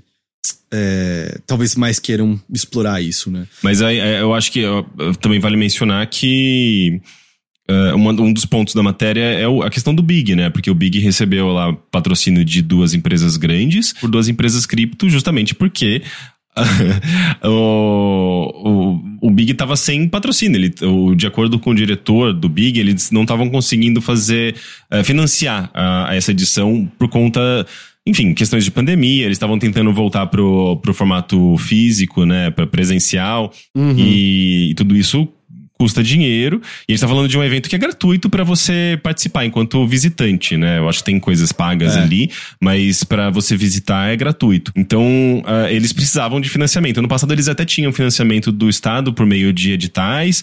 Eles chegaram, acho que, a ter ah, financiamento não sei se inteiro, né? Eu acho que na verdade uma parte. Mas eles chegaram a receber eh, uma verba também de Ministério da Cultura, mas, enfim, a gente tá passando por uma fase de desmonte da cultura no país. E, e, se eu não me engano, eles não tiveram financiamento do, do Estado, né? Porque você tem o PROAC no estado de São Paulo, que também financia projetos culturais e tudo mais. E não sei se foi cancelado, é, é pelo menos essa questão do, do de, de, eventos. Eu acho que, eu acho que sim, né? Por conta da pandemia. Então, eles não tiveram esse tipo de financiamento e tiveram que recorrer ao, iniciativa privada. Só que no campo das empresas, você. Tipo, onde tá a grana de, de games aqui no Brasil? Em NFT e cripto. E foi ali que eles conseguiram esse, esse financiamento. Então, o patrocinador master é a Ripio, que é uma exchange que está trabalhando com as, as tokens de X Infinity, né? E eu acho que provavelmente a essa altura outras outra, outros jogos também. E tem dentro do, do Big, né? Eles vão fazer lá um, um, concurso de desenvolvimento de jogos em blockchain. Não sei o que isso significa exatamente, mas estão promovendo isso. E daí até a minha, a minha dúvida, né? O que eu levei ao ao Gustavo Steinberg, Steinberg, se eu não me engano o nome dele, que é o, o, diretor do Big, era se o Big ia seguir nessa direção, se, é, se, ela, se o Big não seria cooptado pela cultura dos Crypto Bros, né? E ele falou, não, a gente tem sim o patrocínio de empresas cripto, mas a gente quer levantar essa questão. Se, o, se a questão é problemática, a gente tem que levantar esses problemas, a gente tem que é, fazer essa discussão. Né? E isso não quer dizer que não vai ter pessoas ali promovendo cripto, promovendo a ideia de que cripto é uma maravilha, mas você também é, vai ter o outro lado, pelo menos espera-se que tenha o outro lado, né? Pessoas defendendo de que a ideia de que isso é problemático. Então, uh, pelo que ele me deixou claro, é que ele quer deixar o Big um, um, em aberto, né? Tipo, um espaço aberto para discussões relevantes sobre esse tema. Assim como aconteceu no passado sobre jogos free to play, loot box. Né? Então a gente espera, eu acho que isso, isso é uma coisa que tem que ser cobrada por parte da, da comunidade de games, é essa discussão, e não uma promoção automática, né? Não que o Big seja cooptado por jogos play to earn, porque daí, daí você sabe que o, sei lá, o evento foi entregue ao dinheiro, né? Tipo, e deixou de, perdeu a essência, que a essência do Big é, é uma essência, essência muito legal, que é justamente promover a indústria é, local, jogos independentes. Imagina, tá no nome, Brasil's Independent uh, Game Festival. Então, uh, isso tem que ser cobrado, né, da, da, da comunidade em si. A comunidade tem que participar dessa de, de, de, desse cabo de guerra, sabe? Como eu sinto em relação aí? Porque eu tava pensando nisso, assim, eu sinto que dá pra ir pro Big, ver os jogos indies, ressaltar os jogos indies bons e ignorar que tava no Big em si, sabe? Nem precisa citar que era no Big o negócio. É, uma possibilidade, eu acho que cabe a cada um, né? É, é uma coisa meio pessoal, eu imagino. Eu, eu, eu, eu acho que eu entendo a perspectiva do, do Gustavo e eu, eu concordo também com o o Venturelli, né? O Marcos Venturelli da, da Rogue, uh, Rogue Snail, que está desenvolvendo o, o Relic Hunters. Eles têm um estúdio bem estabelecido, o Pedro Falcão. Distribuídos está... pela Gearbox Publishing. E, e, e, que em breve estará na plataforma da Netflix. Hum, olha, olha só. só, caralho. É, eu concordo com ele, porque ele, ele, ele fala, ele, ele tem esse argumento, eu gosto muito do termo que ele usa, né? A gente não pode jogar o bebê fora com a água do banho, né? É, que isso é, é um é, é inglês isso. É a gente inglês, usa muito exato. em português, mas é. Sim, mas é, é, eu acho que dá pra entender, assim, tipo, uh, o, o Big ainda existe enquanto essência, enquanto um evento que tá promovendo coisas legais, embora ele tenha esse, nesse, nessa edição ele, ele esteja com esse problema. Esse problema, né? Pra eles talvez não seja um problema, mas é, pra, pra gente. Pra eles é dinheiro, é. É, pra eles é dinheiro, pra eles é a, a, a possibilidade de fazer o evento da maneira como eles estão planejando. Mas pra gente tem essa, é, esse medo, né? Essa é, de, sei lá, esse medo de, de um evento tão legal ser cooptado por um, uma cultura que a gente discorda, que a gente acha que é maléfica, é prejudicial. É, então, eu acho que é, é, importante as pessoas pensarem sobre isso e não simplesmente irem consumirem tudo que elas quiserem sem, sem no mínimo, essa, essa reflexão. Mas eu acho que dá para você justamente ir no Big, destacar as coisas legais que estão lá, os desenvolvedores, fazer os contatos, é, conversar com desenvolvedores é, que você admira, encontrar amigos, né? É um ponto de encontro, ainda mais que a gente está falando da primeira edição uh, presencial, desde 2019. O Big ele sempre teve essa função uh, muito importante, eu acho, para a cultura de games, né, de desenvolvimento de jogos no Brasil, especialmente São Paulo, né? A gente está falando de uma coisa muito focada nessa nossa região, porque ele não tem outras edições no resto do Brasil, mas ainda assim eu acho que muita gente vem para cá. E, e ele tem uma relevância enquanto premiação, né? Tipo, é muito comum a gente ver, por exemplo, jogos que recebem algum prêmio do Big e colocam lá no Steam mesmo, né? Naquele campo de premiações. Então ele tem um reconhecimento, sabe? É, eu acho que, que dá para você é, separar as duas coisas, valorizar o que tem de legal e ignorar o resto, sabe? Ou participar da, da, dessas desses debates, se é que eles vão acontecer, isso é uma coisa que a gente precisa cobrar mesmo e ficar de olho, mas participar desses debates para levantar essas questões e chegar lá no, no, no palestrante, né? Pegar o microfone e falar, tá, mas e isso? E esse outro problema? E essa questão? E essa outra questão? Sabe? Tipo, de confrontar mesmo. Porque eu acho que cabe à comunidade eh, fazer esse confronto, né? Porque não é uma coisa que vai embora sozinha. É uma coisa que vai embora ou que vai ser é, compreendida melhor a partir de- de- desse tipo de diálogo, né? É, a minha lógica é. Acho meio nojentão, sabe? O lance de estar associado a cripto NFT. Mas fazer um jogo indie ter sucesso com ele já é muito difícil. Fazer isso no Brasil é exponencialmente mais difícil. Big é uma pequena vitrine pra essa galera que nem é garantia de sucesso. Dá pro jogo não ter nenhum sucesso depois. E aí, então, assim, eu sinto que ferrar os devs indies que não tem nenhuma escolha, nenhum voto, nenhuma opção com isso, não é, não é exatamente o meu desejo, sabe? Por isso que na minha cabeça tava. Eu vou lá ver os jogos, os que forem legais eu quero ressaltar, mas eu não preciso ficar falando, ressaltando que é no Big, sabe? É meio. Eu vi esses jogos, é isso. Mas também dá pra gente começar a pensar de uma maneira um pouco mais classe trabalhadora, que é se existe essa possibilidade do Big ser cooptado por esse tipo de, de pensamento, por esse tipo de, de, de cultura, também passa a ser necessário uma forma de encontrar um novo espaço. Né? Não que é algo que seja facilmente é, atingido ou mesmo que é algo que vai acontecer da- no próximo ano, saca? Mas eu acho que existe uma, uma, uma necessidade grande dos desenvolvedores, desenvolvedores indies se juntarem e discutirem isso de fato, sabe? Porque, como o Rick bem apontou, foi prometido um debate. Um debate justo e, e- e direto sobre a questão. Eu, o meu ponto é. Tem coisas que você. é, é, que dá, dá o espaço para debate só piora. Por exemplo, é, é, antivacina. Não tô comparando diretamente NFT com antivacina, mas a gente entende que não é fácil você fazer um debate quando um lado tem todo o dinheiro do mundo e o outro lado quer um, um, um- um lugar, um mundo diferente, é algo mais progressista, enfim.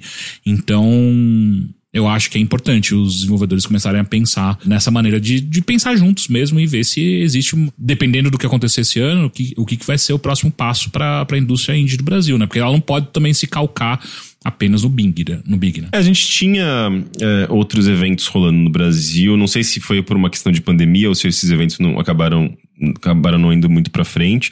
Mas a gente tinha alguns eventos menorzinhos, né? De jogos O dependentes. Spin, por exemplo. É, o Spin era bem focado mesmo pra desenvolvedores. A gente teve um ah, que eu acho que até o pessoal do, La- do Loud Noises, como chama o, o André? Não é André? O Açaí. O Açaí, o Açaí. André sim. André Açaí, verdade. não é André, ele é Açaí, mas também é André. É, eu pensei no André e o Açaí que todo mundo chama ele, não pensei.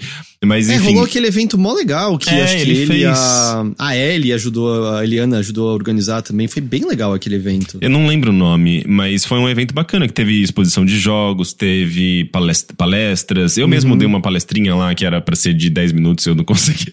Eu tive que virou de 12 minutos, 13 minutos, que não foi tão rápido assim. A gente tem algumas iniciativas, tem pessoas interessadas em fazer essas, esses eventos, mas agora a gente tem que meio que recomeçar do zero, né? Porque nesse mundo em que as coisas estão começando a ficar presenciais, né? É, é um é um trabalho novo ali que as pessoas vão acabar tendo, né? Eu acho que vai acabar acontecendo naturalmente. Mas sim, eu acho que é, é, é importante estabelecer esses novos espaços além do Big. Deixa eu ver se eu descubro ao vivo, peraí. Açaí, você vai fazer mais daquele evento lá que você fez daquela vez com a Eliana e tal, que tinha vários jogos indie legais brasileiros e, e foi da hora? Se ele respondeu, eu aviso. eu, lembro, eu lembro que foi no. na Rigo Freitas, se eu não me engano, aqui no, no Glitch centro. Mundo, acho que era isso que o Taj falou. Não era? Glitch Mundo? Glitch, Glitch. é, é isso mesmo, acho que foi isso. Glitch. Foi bem legal. Mas, se existe algo que dois anos de pandemia ensinou o mundo inteiro, é que uma, uma facilidade pode ser que a gente não precisa mais necessariamente ter um evento é, É. físico, né? É, é, é, obviamente eu não sei quais são as respostas pra isso. Tipo, eu, eu tenho certeza que devem ter vários desafios pra você fazer um evento ah, legal, grande, interessante, online também. Mas às vezes a possibilidade de você não fazer ele fisicamente, você pode até abrir pra mais desenvolvedores, pra mais pessoas participarem e por aí vai, né? Então eu acho que a gente vai ter que. eu- Eu acho que é, que é inevitável a gente, não só pela questão da cripto, mas também pra gente não centralizar tudo que a gente faz em um só evento, é preciso que, que os desenvolvedores pensem ah, ah, em como se desvencilhar e ver outros eventos também, né? É, uma coisa que, que eu acho que é uma tendência agora é evento que é híbrido, né? Ele é tanto online quanto ah, local, quanto físico, é, presencial. É, a GDC foi assim, o Big vai ser assim. Claro, isso precisa de uma certa infraestrutura, né? Pra você conseguir fazer que funcione para as duas experiências, né? É, Mas é, é um modelo bem interessante, porque eu acho que a fisicalidade ela é importante, porque você cria laços, ah, eu acho que mais fortes, você cria Sem dúvida. é, você cria. Você tem uma coisa humana ali, muito mais forte do que a relação. Quando, quando você tá vendo um vídeo, uma palestra ao vivo E um ali. desenvolvedor assistir alguém jogando o próprio jogo e pegando feedback na hora é muito diferente do que você. Sim, sem dúvida. Mas ao mesmo tempo, tudo. você, o, o- online ele permite que você tenha um público maior, mais aberto, de outros países, né? Que consigam acompanhar, às vezes, um conteúdo, uma parte do conteúdo. Então é, é- eu acho interessante esse modelo híbrido. Mas é, eu acho que aqui é um, é um lugar interessante para essa, essa discussão por hoje. É, mais uma vez, o artigo do Rick tá lá no site overloader.com.br, você encontra, tá em destaque. Se não, se a pessoa estiver ouvindo isso aqui muito tempo depois, o nome do artigo é Criação de jogos NFT no Brasil gera atrito e preocupação entre desenvolvedores locais. Então, com isso aí você também consegue encontrar. Sim, Acho que a, gente ainda tem tempo, a gente podia falar um pouquinho de, de jogos ainda hoje, que tal? vamos. Bora. Eu, eu só queria falar, só porque eu lembrei. Eu não sei se eu já contei isso aqui, é, porque a gente tava falando do Açai. Na época que saiu o Apex, que eu tava naquela pilha. Todo dia eu parava pra jogar um Apexinho. E aí tava ligado lá o Origin o tempo todo, com a lista de amigos do Origin. E eu, com o Açai eu joguei umas vezes. E aí. Ele, a gente tinha jogado uma vez de manhã, ele teve que sair, aí eu, sei lá, almocei e voltei, ele tava online no Origin ainda também. E aí eu mandei pra ele no chat do Origin, tipo, larga, essa merda de trabalho, vamos jogar Apex. E foi isso, continuei com o resto do dia e não sei o que lá. Aí depois ele me conta que ele estava numa apresentação do trabalho fazendo a tela compartilhada com a, a empresa inteira, o estúdio inteiro assistindo, inclusive os chefes. E aí ele tá no meio da apresentação e pipoca na tela embaixo. Plum, larga essa merda desse trabalho, vamos jogar Apex. Eu acho que o mínimo que ele deveria ter feito era ter explanado quem era você e, tipo, olha o nível do jornalismo de games brasileiro, sabe? É, é, é isso.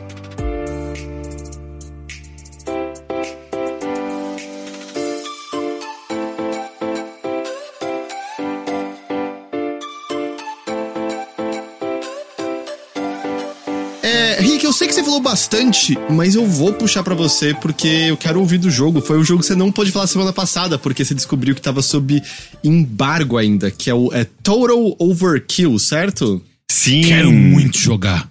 Cara, é, eu não, eu não acreditava que em 2022 eu teria a capacidade de gostar de um jogo chamado Total Turbo Overkill. É, Turbo Overkill, não Total isso. Overkill. É o nome mais genérico do mundo. É, eu, assim, tipo, eu tenho um pouco de vergonha de dizer que eu gosto de um jogo chamado, chamado Turbo Overkill, mas esse jogo é bom. Mas ele tem uma coisa irônica, não tem? Com esse nome dado à época que ele tá referenciando? Hum, Não muito? Talvez, não sei, ele não é muito irônico, não é um jogo muito bem-humorado, e eu acho isso positivo, porque jogos. É, shooters bem-humorados, eles tendem a ser péssimos, assim, tipo, tem um humor meio possivelmente problemático. Eu acho que o Teixeira O quê? meio. Você tá me falando que Bulletstorm não é bom? É, então, assim, Bulletstorm é bom, mas o humor dele é quinta série, né? É bem bobão, assim, bem E o toscão. humor refinado de Borderlands? Você não gosta? Não, não, gente, não- vamos superar. Esse jogo ele não tem humor, felizmente. Ele até tem alguns tracinhos de humor, mas ele, ele não, não, não vai pra esse lado. Ah, qual que é a relevância desse jogo? Ele é o primeiro, ah, primeiro shooter em primeira pessoa da Apogee.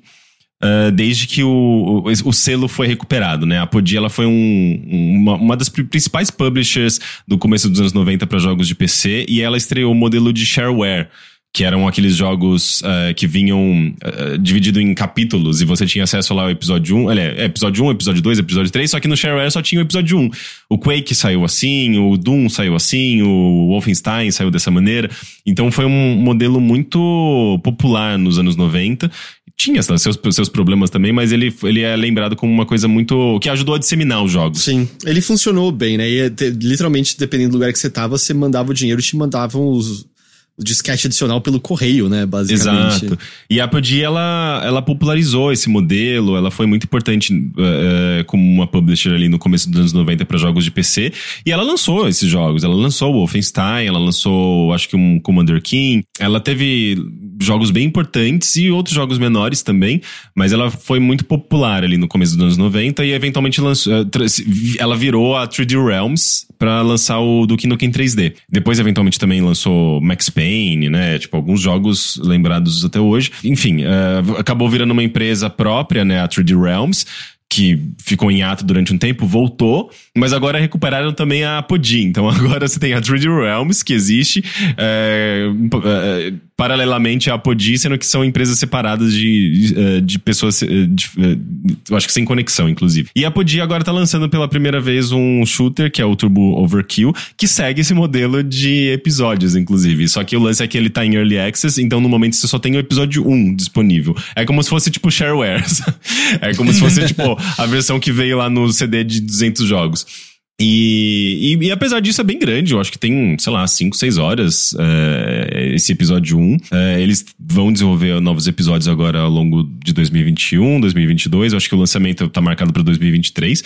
E assim, ele tá completinho, sabe? Tipo, eu não diria que é um jogo uh, incompleto, porque a base inteira dele tá 100% funcional. Tem um outro bugzinho, uh, um coisinha a ser corrigida, assim, mas eu acho que ele é um jogo até que bem polido, sabe, pra estar tá em Early Access. É porque se for seguir o modelo dos jogos shareware, em termos de mecânica, tá tudo aí. Vão ser só novas fases adicionadas Ex depois, exato, certo? Sim, sim. São mais dois, dois episódios, hein? É, São sim. três no total.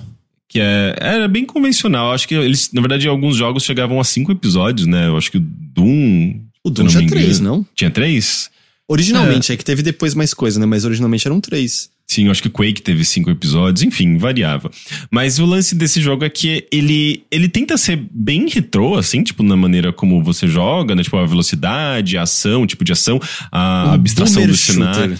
É, eu não gosto desse, desse, desse tema. Eu gosto. Esse eu é adoro. é maravilhoso. Como é que você não é. gosta de boomer shooter? Eu Porque gosto. Não, esses jogos não são nem de boomer, eles são de, dos anos 90 tipo 90, do, final dos anos Quem 90. Quem jogava videogame Henrique. nos anos 90 é boomer. É, todo mundo que é velho é boomer. É. Não, é, não, é, não é só baby boomer. Mas eu, eu jogava e eu não sou boomer. Você é boomer, Henrique. Mas, mas você tem uma mentalidade meio boomer. Você não, tem uma mentalidade não. meio boomer. Assim, não, a gente. Você não lê mais literatura, Henrique.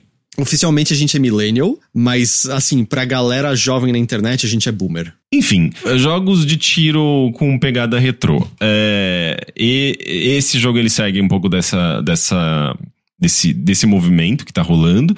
É, mas eu acho que o lance é que ele não é tanto anos 90, assim. Eu sinto que ele é mais começo dos anos 2000, assim, o que ele tá tentando evocar, sabe? Tanto em termos de gráfico. O gráfico dele é muito bom, ele tem. Ele explora é bastante. Colorido, que, né? É, ele, ele, ele, ele, ele, ele tem uma ambientação cyberpunk, bem tradicional, assim, bem uh, convencional. Mas faz isso bem, uma trilha sonora industrial, assim, eletrônica, techno. Eu gosto da trilha sonora dele, me lembra às vezes de Depeche Mode, com uma pegada mais agressiva. E ele tem. E ele então, trabalha muito com essa, essa estética, né? Tipo, ah, ambientes escuros, chuva, muito reflexo no chão.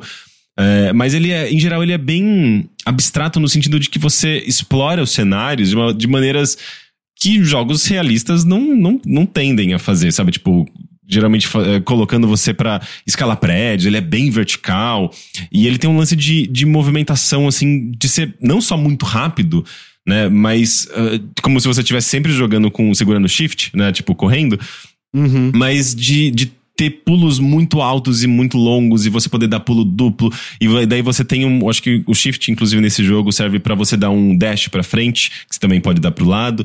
E daí você pode somar dashes com pulos duplos, então você pode ir longe, assim, sabe? Tipo, ir pulando. Oh, o Shadow Warrior 3 aí. O Shadow Warrior 3 também faz isso? Pra caralho. Eu, le- eu lembro muito de. Era tri- Tribes, né? Que você falou. Tribes. É, Ele eu tinha um acho lance que- de deslizar no ele chão o tempo desli- todo. É verdade, o do Tribes você deslizava no chão. E esse jogo ele também tem um lance de deslizar no chão, que é que seu personagem ele tem uma serra elétrica no- na perna esquerda. Olha que só que, que criativo. E daí. Ei, ei, ei, ei, ei, ei. É criativo sim. Eu não tô sendo muito irônico, não. Não, é, eu acho que eu tô sendo irônico, sim, porque isso já foi explorado mu- muitas vezes. É, você tem filmes também que o personagem tem serra elétrica no braço, na, na perna, enfim. Mas ele tem uma serra elétrica no, no- na perna esquerda, e quando você desliza, você vai com essa serra elétrica na frente e você pode ir, tipo, serrando as pessoas. O lance é que, assim, eu acho meio mal explorada essa mecânica. Ela não serve pra muita coisa, assim. Você vai usar essa mecânica basicamente no momento em que você tem um grupo de inimigos específico que, que avança em grupo na sua direção. E eles tendem, olha só que, que, que coincidência, eles tendem a se enfileirar. Daí você vai passando a serra elétrica e você vai matando um por um, né? Então você usa mais nessas ocasiões. E tem um momento ou outro que o jogo cria ali no cenário, tem um cenário em que você tem uma, um escorregador, assim, daí você aproveita e vai deslizando, daí você voa. Então tem uns momentos em que você usa isso, mas em geral é meio mais uma piadinha, assim, não é uma me- super mecânica do jogo, sabe? E fora isso, você tem uns upgrades que você, tipo, é bem, inclusive, assim, eu acho que até meio chupinhado do Bioshock, chama Splices, assim como no, no Bioshock você tem Caralho, esse nome é o mesmo também. nome. É, e você eh, para, para ali numas maquininhas, assim, tipo, de vending machines, assim como no Bioshock. No Bioshock. E, e, e você pode colocar uns. Ah, eu não lembro o nome, não, não é Steam Pack. Eu acho que Steam Pack, não, eu não lembro como que era o upgrade no Bioshock, mas é meio que uma espécie de um, um, um augmentation, né? Tipo um. Augmentation? Augmentation. é, Augmentation. Ah, augmentation. Eu achei que estava tipo rebolation, augmentation. É uma espécie de, de upgrade corporal, né? Tipo, você coloca no seu. Você pode escolher no braço esquerdo, braço direito, perna esquerda, perna direita e no corpo. E esses upgrades você tem que comprar eventualmente ou achar em, em umas, umas caixas que você precisa de uma chave pra abrir essa, essa ah, caixa. então você, você explora segredinhos pra pegar ma- mais melhorias. Isso parece legal. Sim. É, é, em geral você compra. Eu acho que a maior parte deles você tem que comprar. E o dinheiro você ganha. é, você ganha matando inimigo mesmo. Eu até achei estranho, estranho, porque no começo do jogo.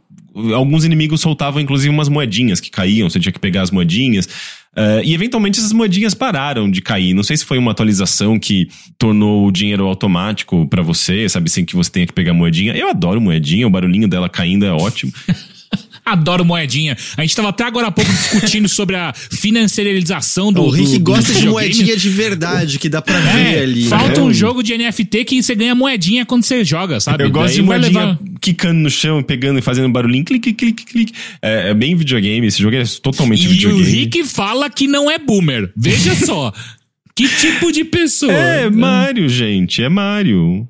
Eu sei que é super capitalista, mas enfim, é- também é super Não, videogame. moedas existem muito antes do capitalismo existir. Não tem nada É de verdade. capitalista nas moedas. Mas você coletar moeda pra você ganhar dinheiro, é, pra você ganhar vida, é meio capitalista. Enfim. É, daí nesse jogo é, é isso. Você compra esses upgrades, daí você meio que, tipo, tem uma. Você tem possibilidades, né, tipo, de você equipar, eh, se equipar com diferentes upgrades, porque você tem limites de slots em cada braço, perna e tal.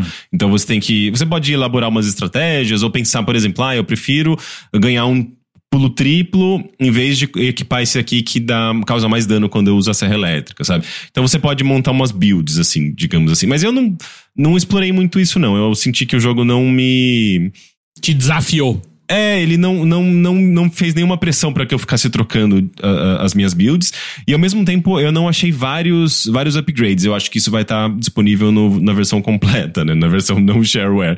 Porque o Cortex, por exemplo, né? Que eu acho que é da cabeça, eu não achei nenhum, nenhum upgrade. Eu acho que não, não simplesmente não existe ainda no jogo. Mas ele é muito, cara, ele é muito gostoso de jogar. Ele é um, um shooter muito.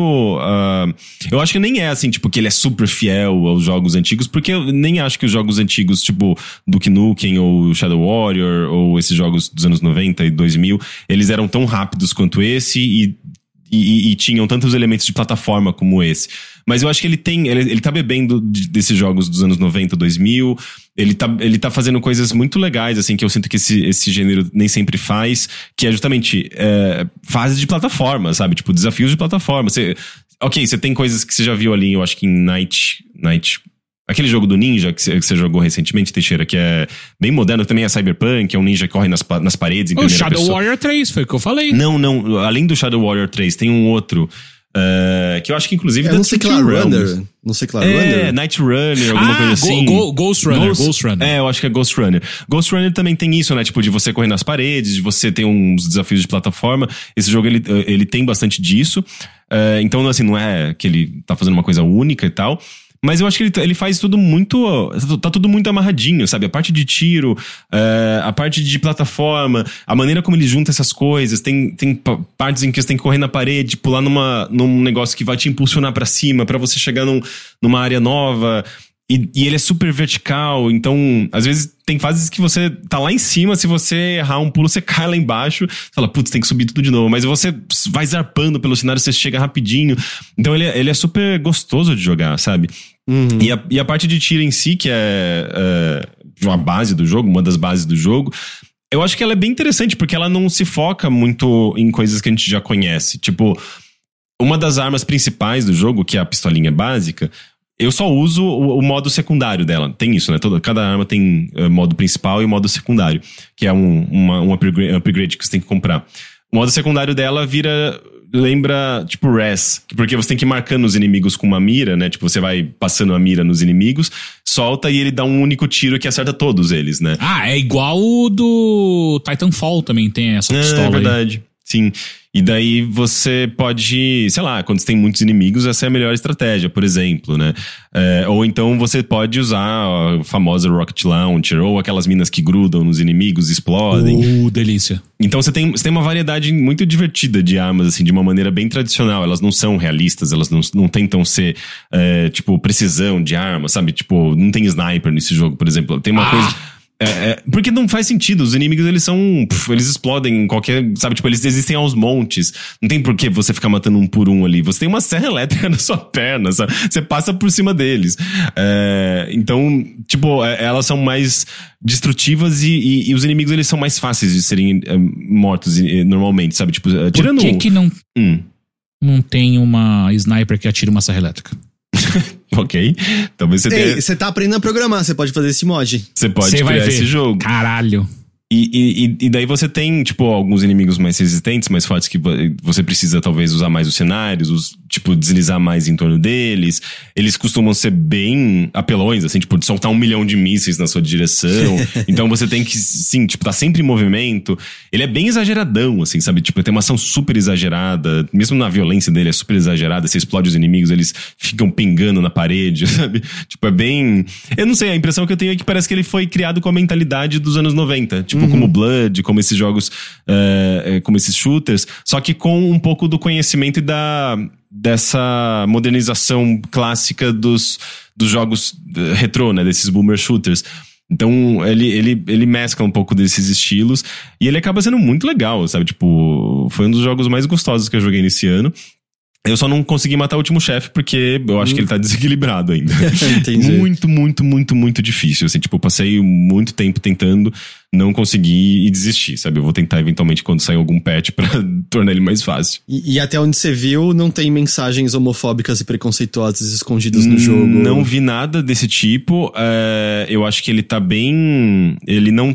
ele- o máximo que ele faz, assim, tipo, é umas propagandas bem cyberpunk, tipo, de filmes que aparecem no cenário, mas não tem nada é, preconceituoso, gordo- gordofóbico, racista, misógino. Pra quem não tá entendendo, é porque teve um boomer shooter que eu e o Rick a gente tava adorando, e aí descobriram que tinha um monte de merda escondido no jogo, e os desenvolvedores, é isso aí, liberdade de expressão, tem que ficar isso aqui no jogo mesmo. E aí essa meio. Ah, É, que eu, eu, eu, eu entendo porque esse movimento muitas vezes acabam, ah, acaba trazendo, sabe, tipo, sendo meio, meio problemático, porque se você pega a, a foto mesmo ali de estúdio dos desenvolvedores, basicamente um monte de homem branco normalmente, é, e, o, e, e a, historicamente esses jogos eles eram meio problemáticos, né? Duke Nukem é super machista, Shadow Warrior é super eh, machista e miso, Xenofóbico. xenofóbico. Xenofóbico. É, então, é, porque eles tinham essa pegada de humor. E o humor pra essa galera que tinha 20 anos era um monte, bando de uh, homem hétero, branco, metaleiro de 20 anos que jogava videogame. O humor deles era esse. Era um humor super preconceituoso, super problemático.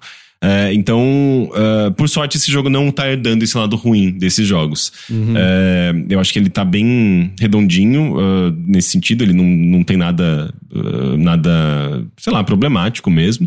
E ele faz, sei lá, tipo, as propagandinhas, as imagens de propaganda que ele tem ali do mundo, porque é recheado disso, né? São umas coisas mais, sei lá, tipo sei lá, umas piadinhas mais convencionais, assim, tipo de, de mundo cyberpunk. É, eu acho que a única coisa que tem é tipo aquela figura clássica do cyberpunk, figura feminina holográfica dançando ah, claro. gigante no cenário, sabe? Mas, sei lá, eu não vejo isso, sei lá, isso é, é, é, é, quase que um problema do gênero em si, né? De ser um gênero muito masculino, mas... É, mas em geral ele é bem ok. É, eu gostei bastante dele, viu? Eu, eu fiquei bem surpreso. É, eu queria também o Pezão Show falou: se é super ágil, continua sendo um boomer shooter. Ah, Pezão, Sweet Summer Child. Os, os, os shooters da juventude é lerdo. Nessa época era tudo. Quake, Quake você vomitava jogando de tão rápido que era. Não, Quake é menos rápido do que o Turbo Overkill. Eu joguei Quake uh, Não, tudo bem, mas, mas, Quake era bem rápido pra. Tipo, compara com Call of Duty, tipo, Quake é, é da velocidade da luz.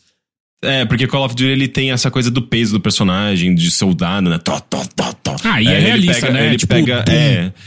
Sim, é, ele é realista. Esse, o, o lance do, eu acho que desses shooters retrôs é que eles são é, totalmente não realistas, assim. Eles são muito mais abstratos, é, eles tendem a, a, a, a, explorar os cenários de uma maneira muito mais lúdica, né, do que realista. Tem, os cenários são arquiteturas impossíveis. Uhum. É, então, isso acaba eu acho que caracterizando bastante, né, esse tipo de jogo. E tem essa questão da velocidade, né? Eu acho que alguns jogos eram mais velozes, especialmente porque as pessoas costumavam ligar lá o Always Run, né, pro personagem ficar sempre correndo em vez de você segurar o Shift. Eu nunca, nunca fui muito favorável a isso. Eu gosto de ter momentos de andar mais devagarzinho. Esse jogo é só corrida, assim, tipo, ele é muito rápido. No começo eu até estranhei um pouco. Mas você pega, você pega o ritmo, você pega o jeito, acaba ficando muito. Até, até legal essa velocidade, porque você, você dá saltos enormes, assim, né? Tipo, é um jogo que explora. Tem cenários muito grandes. As fases costumam ser bem grandes, assim, tipo, fase que você passa 40 minutos para terminar. E ele não tem save entre. Uh, no meio das fases, isso é uma coisa que eu acho que eles precisam implementar ainda. Várias. Várias não, mas algumas vezes eu tive que sair no meio da fase, perdi meu progresso, tive que começar de novo. É, mas tem isso, né? Tipo, as fases são grandes, então você, você dá saltos, você vai para lugares para cima, para baixo. Tipo, é bem gostoso de explorar, sabe? O cenário tem alguns segredinhos, é bem legal. Entendi. Que pergunta você ia fazer, Teixeira? Não, é que o, o, Rick tinha falado de um jogo antigo que. Como é que é o nome, Rick? Que você falou que eram um, uns jogos antigos que, que. de FPS que você jogava. É, hum. os que eu mencionei foram, acho que Blood, o Duke Nukem 3D. Repete pra mim de novo como é que chama esse jogo? Blood? Blood, Blood, não Blood. Blood. blood. blood. Obrigado, Rick, obrigado. Tá, a defesa o, o, Rick, é. o Rick falou certo, o Rick falou Blood, ele não falou Blood como você. Ele, ele, falou, ele falou Blood. Não, ele, falou, ele falou, ele falou Blood. Falei Blood. Tá tudo bem, tá tudo é, bem. Blood, Heitor, tá Heitor, Heitor, você é inimigo da diversão, tá tudo não, bem. Tá eu, o Teixeira falando Blood, eu só falei, cara, não é Blood, é Blood. O Rick falou Blood. Blood. Tá tudo, é. tá tudo bem. É tá isso, bom, tá é isso. Tá bom. É, tá bom. Rick, tá só disponível no PC, né? Imagino. Só disponível no PC. Eu não sei nem se tem previsão para lançamento de consoles. Ainda mais que ele tem Early Access, né? Eu acho que se tiver versões para consoles, só mais pra frente. Entendi. Você lembra do preço? Putz, não vi, deixa eu ver. Turbo Overkill ah, tem uma demo de graça, né? E ele está custando R$34,19. Tá com 10% de desconto. Ah, não, bem baratinho, né? Nossa, bem, conta, ainda mais considerando que ele vai ter conteúdo ainda, né? Ele tá. Pensando que ele vai ter três episódios, ele tá com um terço pronto. O jogo em si tá pronto, a base de gameplay. Mas em termos de conteúdo, ele tá um terço pronto. É, então, e pensa, você falou que já foram umas seis horas com segredos que você não pegou, tem bastante coisa aí. Sim. É, então, só repetindo mais uma vez, Turbo. Eu tive que olhar porque o nome é muito genérico. é muito genérico, gente. Turbo Overkill. Uh, beleza. Deixa eu falar só uma coisa pra vocês. Fala. Aliás, antes disso, o Asai respondeu. Ah, Olha, vamos ouvir a resposta a dele. A, eu não, não, não vou dar play no, no áudio. Eu posso dar play no áudio, ele não falou nada demais. Mas não. É, basicamente, ele gostaria que tivesse esse ano, mas realisticamente ele acha que fica para ano que vem. Que esse ano ele tá mais focado em organizar algumas outras coisas do estúdio dele e tudo mais, mas mais provável que ano que vem que volte o evento. Que de Ai, verdade. Que legal. Pô, já informações em primeira mão aqui, ó. Glitch Festival voltando em 2023. Que de verdade, sei lá, por exemplo, rolou GDC, um monte de gente pegou Covid na GDC. É, eu acho que talvez não seja o ano ainda pra voltar a ter evento físico dessa forma. Olha, fale isso pros organizadores do Primavera Festival, do Rock in Rio, do, do Lola. Coache- Coachella? Não, o que que rolou agora? Foi o Lola? Lula Palusa. É, é que o Lola era aberto, pelo menos, né? Na GDC, É. essas coisas tudo fechado, né? Mas mesmo assim, quando, do que adianta ah, ser aberto se, se ao redor de você, do seu metro quadrado, tem tipo 20 pessoas? Uhum, uhum. Beleza, mas eu queria falar, gente, Hum. Eu terminei Stranger of Paradise Final Fantasy Origin. Caralho! E aí? Você gostou? Terminei ontem ao vivo. Olha, eu ainda acho que é um jogo muito divertido em termos de combate, em termos de abrir os jobs e, e- e lutar contra inimigos. Mas admito que eu esperava mais do final. Ah, não é possível. Cara, foi um finalzinho fechadinho normal. Não sei, eu tava achando que ia levantar e começar a aplaudir, assim. Talvez minha expectativa tivesse errada. É, mas assim, eu não sei, eu não achei nada demais a conclusão do jogo, não. Ah. E é meio dentro da coisa mais óbvia possível o que acontece Mas mesmo. será que ela ser super óbvia não, não é onde mora o brilhantismo desse jogo? Porque é exatamente o que a gente queria? Eu, eu queria. Eu queria. Eu não sei se ó, o Nicolas falou, eu não, você queria um final mais caótico. Eu não sei se eu queria um final mais caótico. Eu queria estar de boca aberta pro final e ficar congelado durante cinco minutos de boca aberta, sem falar nada em live. Eventualmente olhar pras pessoas. Porra, Heitor, e mas aí falar, também você tá pedindo uma redenção. uma- um- você tá pedindo um arrebatamento de um jogo? Não dá, né? cara? Mas é que to- tudo antes tava construindo pra isso, entendeu? Tudo isso tava indo, tava indo. Um final tipo seu braço e sua esposa. Isso, pezão. Exatamente. Eu queria ser wife armed no final de Stranger of Paradise. É, caralho, essa referência é velha, nem existe mais o joystick há Não, tipo uma não. década. É, então, sei lá, é meio. eu- o jogo é divertido, mas admito que, poxa, eu tava esperando ter uma coisa brilhante e foi só meio. Ah, foi isso. Eu acho que Fernando Muccioli não é mais meu amigo depois disso. Eu mandei pra ele dizendo, cara, achei o final meio meh. Ele me xingou muito, tudo em caps, durante muito tempo. Puta, eu vou ficar do lado do Tengu então dessa vez, porque eu tenho certeza que eu acho que eu tô mais alinhado com ele de expectativa. Eu. Poxa, mas acabei, acabei. Joguei inteiro ao vivo. Tem tudo, tudo ao vivo na Twitch do Overloader. Pô, a gente pode, de- sei lá, a ideia louca de jogar tudo isso no, no YouTube? Pode ser, pode ser. Eu posso, posso fazer isso depois. É, mas é isso aí, eu terminei Stranger of Paradise. E eu queria falar de um joguinho. Hum. Eu joguei muito pouco dele, mas é quase um convite, Teixeira, porque eu acho. Que ele já está, inclusive, na minha wishlist. Já? Já, já tá. Qual jogo você acha que eu vou falar? Samurai Bringer? É, como você sabia? Ah, eu botei no título da live, é verdade. é, Rick, eu acho que você vai gostar muito do visual do jogo. Eu não sei se você vai se interessar por ele mecanicamente. Hum. Já adianto para as pessoas que não gostam disso pra botar a expectativa no lugar certo. É um roguelite, tá? Yes! Ah, eu vi, eu achei muito fofinho. Cara, ele, ele tem um visual que se você. Se alguém virasse pra mim assim, ah, é, Samurai Bringer, eu jogava na época do Rabo Hotel através do tilt total, eu acreditaria, sabe? Tem alguma coisa no, no visual dele, porque ele é 3D, mas todo pixelado. é Ele, não tipo- tá, ele não lembra aquele que você jogou recentemente, Musashi, lá? Ele lembra o Brave Fencer Musashi, sim. Apesar que mais pixelizado, mais, mais voxel, talvez. Eu não sei se são voxels de verdade, mas. Ele parece muito algo do PS1, né? É. Muito, É, eu muito. acho que na verdade é só uma pix- pixelização é, forçada, assim, uma, uma, uma simulação de uma, re- uma resolução baixa. É, eu, eu acho que é mais isso, mas ele cria um efeito muito bonito quando você tá vendo, e a trilha sonora é curiosa, porque a trilha sonora varia entre o que você identifica como 16-bit, mas também varia entre o que você identifica como 8-bit, na real. É meio, é meio chiptune? É, é, lembra muito, sei lá, Little Ninja Brothers de, de Nintendinho, sabe? Umas coisas assim. Ah, mas qual, qual é o esquema? Ele tem uma historinha lá de ah, Amaterasu expulsa Susanoo do, do céu, Susanoo vem pra terra, curte uma menina, a menina é dada como sacrifício pro. pro como é o nome da cobra de várias cabeças? É... Medusa. Cyberus. Não, Oro, é, Oro- Ouroboros.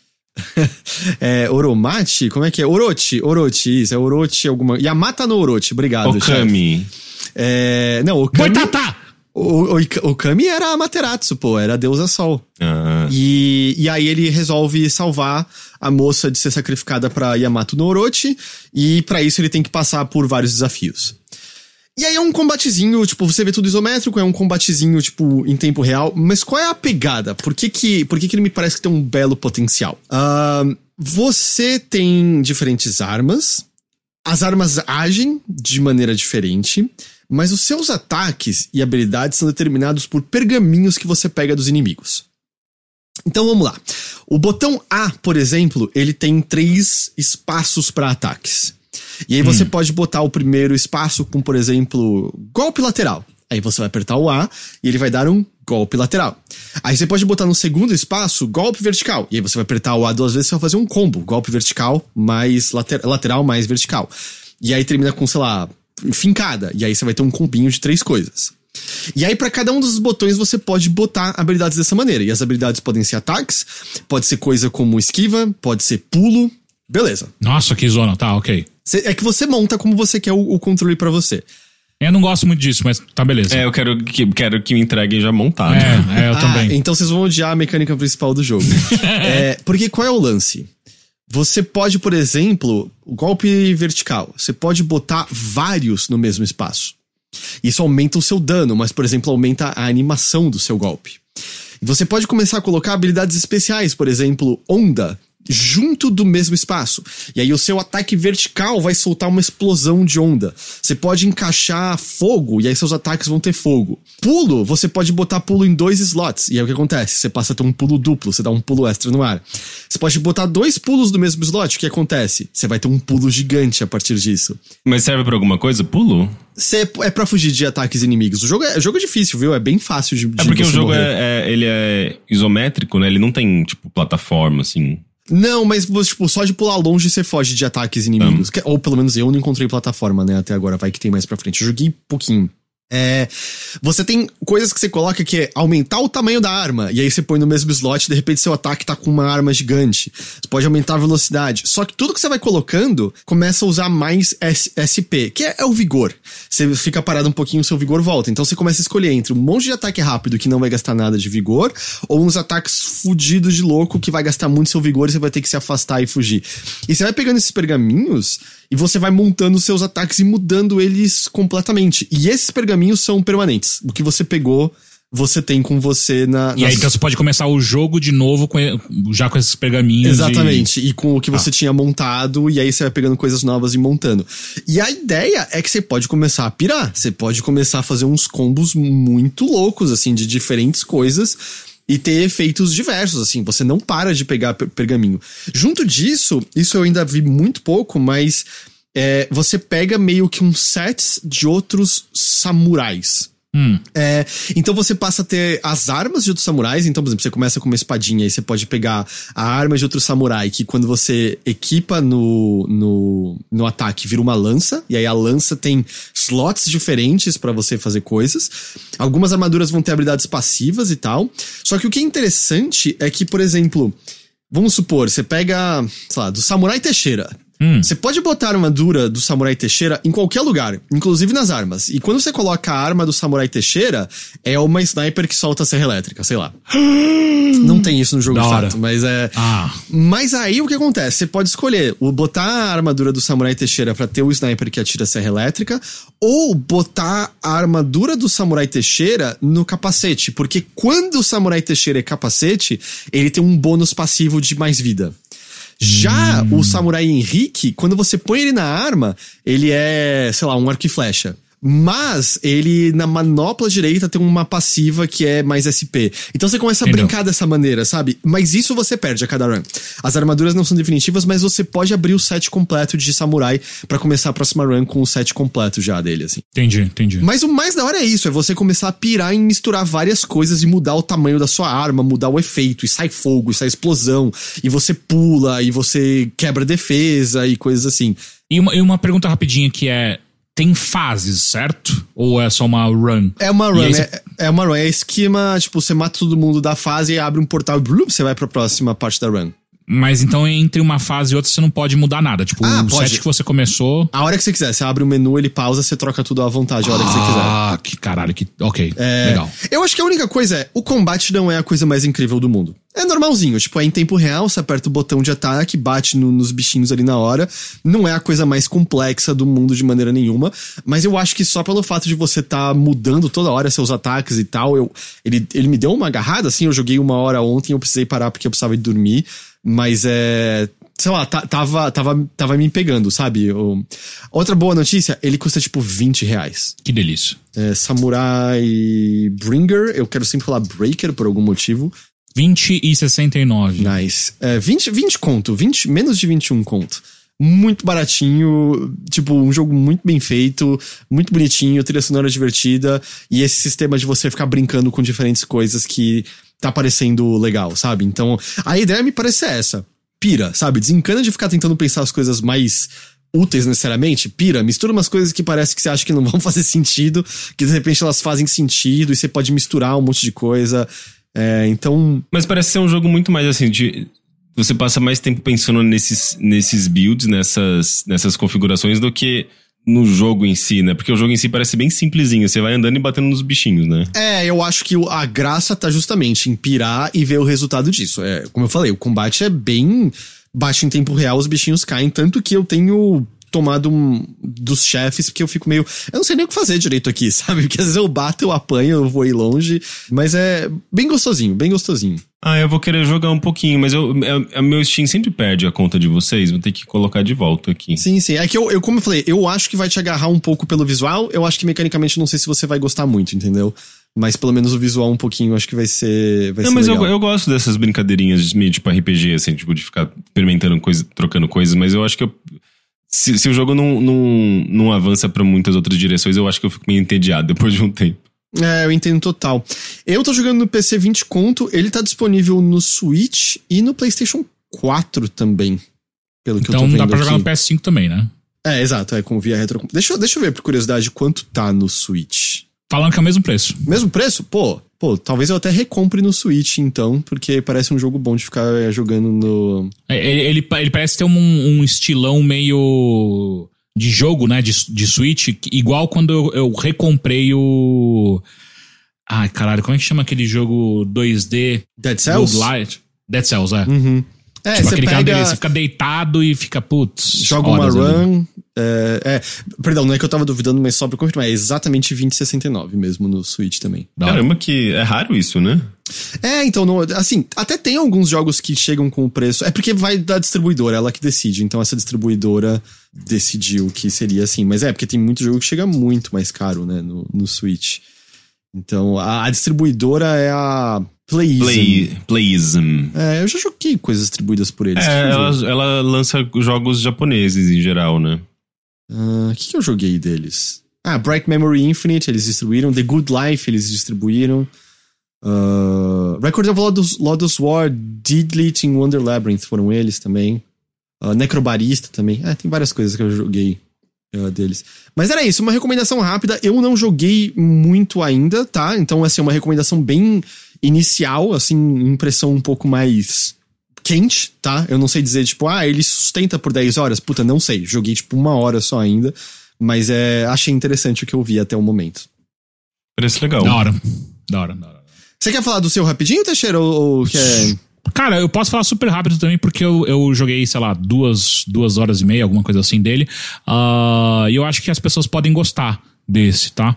Ah, é o nosso querido Blood West. É muito, muito, muito interessante, porque quem, quem fez, quem tá. Quem desenvolveu, né? Desenvolveu e publicou é a Hyper Strange. E talvez, acho que o Heitor jogou e ele vai se lembrar dessa galera, que é o mesmo estúdio que fez o Jupiter Hell. Que Jupiter é um jogo muito da hora. Ele é o de estratégia? É, é o isométrico que você vê de cima, ah, que tem uma pegada meio Doom. E, e é, de, é de estratégia e tal. Eu, eu, gosto muito do Jupiter Hell. Ah, eu acho que eu tinha te falado, eu falei aqui no, é, no sim, podcast. sim, é. Eu lembro de você falando e eu acho que eu vi um vídeo depois.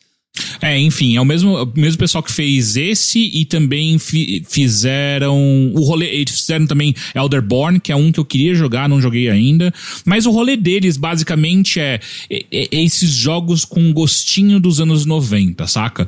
Esse é o rolê. E o Blood West segue a mesma, a mesma ideia. O que acontece? O Blood West, a ideia dele é você tá no, no, no como é que chama? O Wild West, né? Velho Só Oeste, que é, o velho Far é, o West. Velho Oeste. Exato. Exato. Ele tá no Velho Oeste e ele segue um pouquinho aquele rolê do, do Weird West, né? Que é algo meio ctuliano, meio sobrenatural que você tá enfrentando ali. Só que é um FPS. Uh, e a ideia dele é, é que ele é um FPS com misturas de. de. de. Ô, caralho, o. Tá bom hoje. Tá, tá bom, ho- hoje, hoje tá perfeito. É que eu, eu, eu me confundi depois que eu caiu a energia, eu tô, tô voltando. É. Roguelite. E tem uns rolês meio de roguelite do tipo, você morreu, você vai voltar, ah, ah, você começa o jogo de novo, só que você tem algumas habilidades que você desbloqueou que você consegue continuar de uma run pra outra. O que, que é o diferencial dele? Ele é muito focado em stealth, tá? Ah, porque os inimigos são bem fortes e ainda mais no começo você ainda não tá bem equipado pra você lidar com hordas grandes. Então um de cada vez você consegue ir numa boa. ah, inclusive você começa até com uma, uma uma arma melee, tipo, é, é um- uma machadinha que você começa, só depois você vai pegar uma arma de fogo. E, e, também tem essa coisa de a munição é super é, é, é, escassa, então você tem que tomar cuidado com o que você está gastando é, é, a munição e tal. E além disso tudo, ele também tem um sistema muito forte de inventário. Então você não consegue sair pegando absolutamente tudo que tem na sua frente, porque você tem um, um espaço muito fixo de, de, de capacidade de itens que você consegue levar, é, é, levar com você. Então, se você pegar muita coisa inútil, você pode não ter espaço para pegar mais munição, por exemplo. Ou então você vai ter que jogar coisa fora, enfim. Tem muito dessa coisa do de administrar o seu inventário, né? Ah, ele tem um visualzão anos 90, é, é, mas eu acho que é legal e, e- e ele tem uma coisa de física muito forte também, né? Então, muitas vezes, um- um- uma estratégia super ah, válida é você botar fogo em um inimigo, empurrar ele ou deixar os outros inimigos estiverem perto, porque vai pegar fogo na galera. Uma reaçãozinha em Ah. cadeia básica. Exato. Ah, e ele também tem uma coisa muito de. Ele não, ele não fala exatamente o que você precisa fazer. O, o mapa tá meio que liberado assim que você começa a jogar. Ele te dá umas missões pra não ficar, você não ficar 100% sem rumo. Mas o rolê é que a ideia é que você toda vez que você descansa, né, numa fogueira, os inimigos renascem. Então esse jogo tem uma coisa muito forte de é, é, é, é, grind. Então é interessante muitas vezes, tipo, se você pegar as missões principais e sair querendo fazer todas elas sem fazer nenhum tipo de grind, é muito provável que você chegue ao final de uma delas e você não consiga matar o chefão ou alguns inimigos, porque você tá fraco. Ah, então é, é um jogo que, que te incentiva a fazer esse tipo de, de estratégia, né? Ah, e ele tem umas coisas interessantes de ah, ah, imersão, né? De, de, daqueles immersive scenes, do tipo, você pode matar, se não me engano, você pode matar todos os NPCs que você encontra. E isso vai mudar bastante, porque alguns NPCs te dão acesso a armas específicas ou munições específicas. Então, você pode matar e aí você vai ganhar alguma coisinha ou outra ali, ganha, é, é, eles vão atacar de volta, né? Mas só que eh, você pode fazer isso, então você pode tomar esse tipo de decisão também no meio durante o, o jogo. Ah, e é isso, cara. Tipo, eu joguei duas horas, eu, eu achei bem interessante esse rolê dele de. Ele ah, parece ah, legal. é, então, ele, ele é gostoso. Eu não, eu, eu, eu confesso que eu sou meio contra essa coisa de ter muito inventário pra você controlar, porque chega uma hora que é só chato, sabe? Tipo, ah, me, dá, me deixa pegar as coisas, sabe? É, é chato não poder pegar porque você tá com, com tudo na mochila, sabe? Mas eu entendo por quê, por- porque ele, é, todos os inimigos dropam alguma coisa, saca? Então, tipo, se você pudesse pegar tudo rapidamente, você ia estar lotado de coisa que você não precisa, ah, e por aí vai. Então, eu tô achando bem legal. O meu único porém dele é, ele é difícil. O que isso faz é que você tem que dedicar um- um- uma quantia de tempo considerável aí pra você conseguir grindar, porque se você, foi o que eu falei, se você seguir a missão principal do jogo direto, você chega rapidamente num grupo de inimigos que você não tem o que fazer ali, sabe? Tipo, é muito. Eles são mais rápidos, mais fortes que você, e aí você se fudeu, saca? É, então é um jogo, é um tipo de jogo que você tem que dedicar aquele tempo de tipo, pá, beleza. Fiz algumas missões aqui, a real é, eu preciso voltar pra. E aí não tem nenhum, pelo menos até o momento, não encontrei nenhum tipo de fast travel, então eu tenho que voltar até a, a minha fogueira para descansar.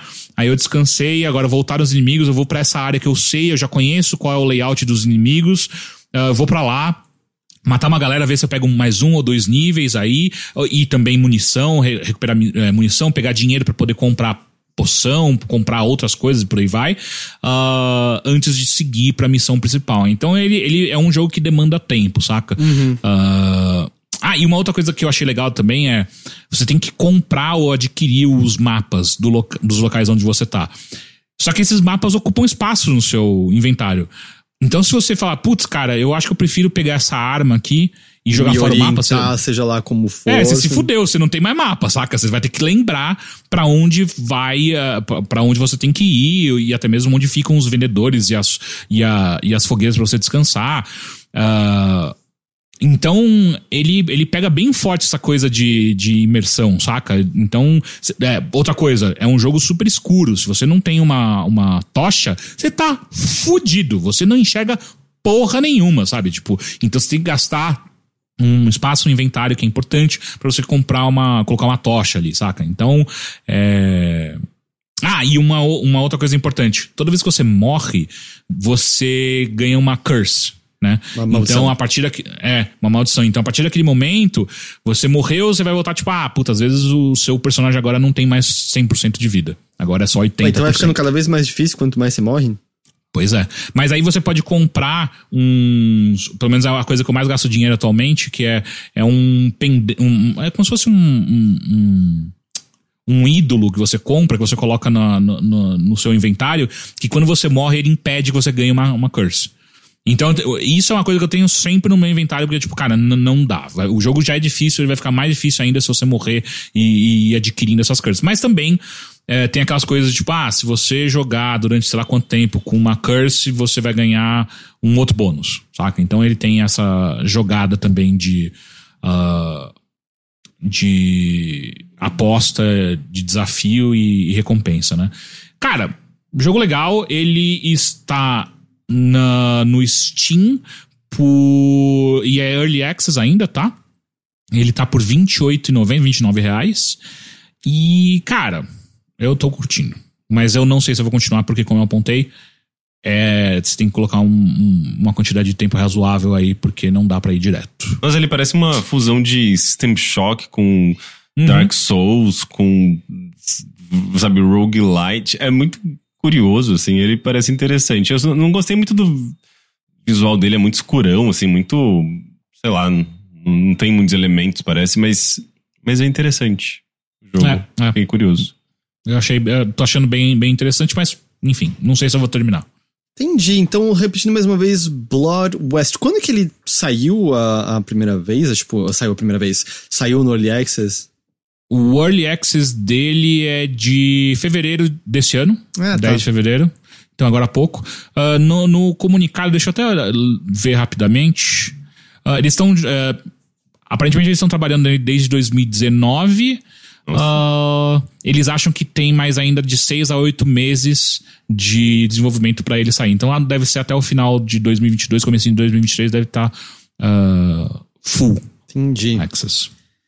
Bom, com Blood West, então, a gente vai chegando ao fim dessa edição aqui do Mothership. Teixeira, como é que tá a situação das suas lives de Elden Ring? Então, é... o que acontece? Eu fui aprovado em mais dois cursos de programação e eles começam. Eu achei que ia começar ontem, por isso que eu nem tinha falado nada, mas eles mudaram a data de início e começa hoje, terça-feira. Uh, e, e, é bem na hora da, da, do que eu tinha programado de ter as lives, a gente tava fazendo das seis até as nove e tal. Então, o que eu vou fazer é.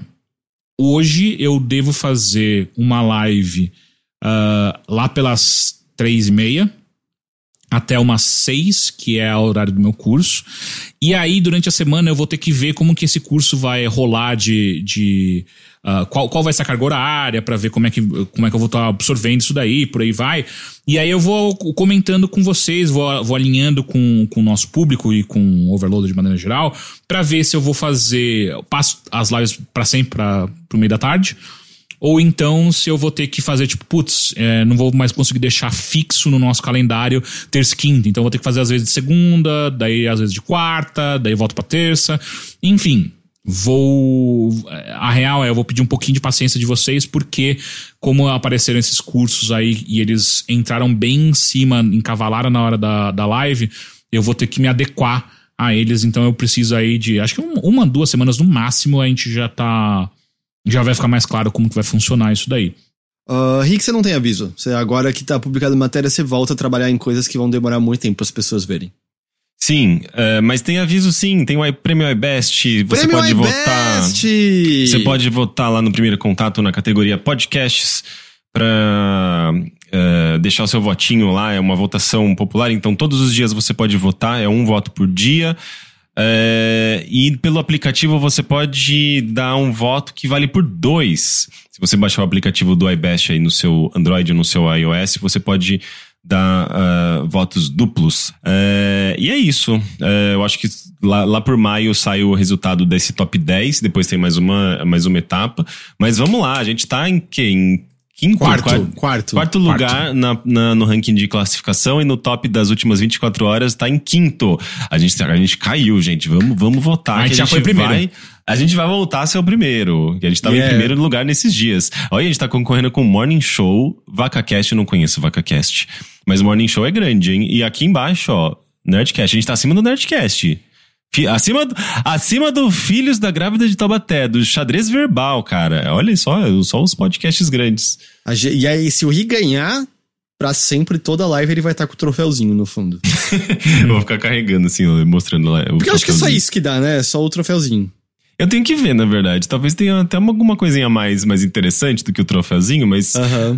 Mas só de, de, de, de ter um, uma premiação, sabe? Tipo, o primeiro contato ter algum ganhar alguma premiação já, já, já ajuda bastante, porque é um podcast novo, né, que a gente está tentando emplacar, de, tentando explorar desdobramentos, né, então seria legal. A IBEST se associa muito, assim, com blogs dos anos 2000, com o bannerzinho. Pra caralho, Prêmio IBEST, vote aqui, não sei o que É, lá. o IBEST eu acho que era um portal, se eu não me engano, depois foi comprado pelo IG, foi absorvido pelo IG. E olha o conluio aí. Olha o conluio. É, então tá, tá dado o recado.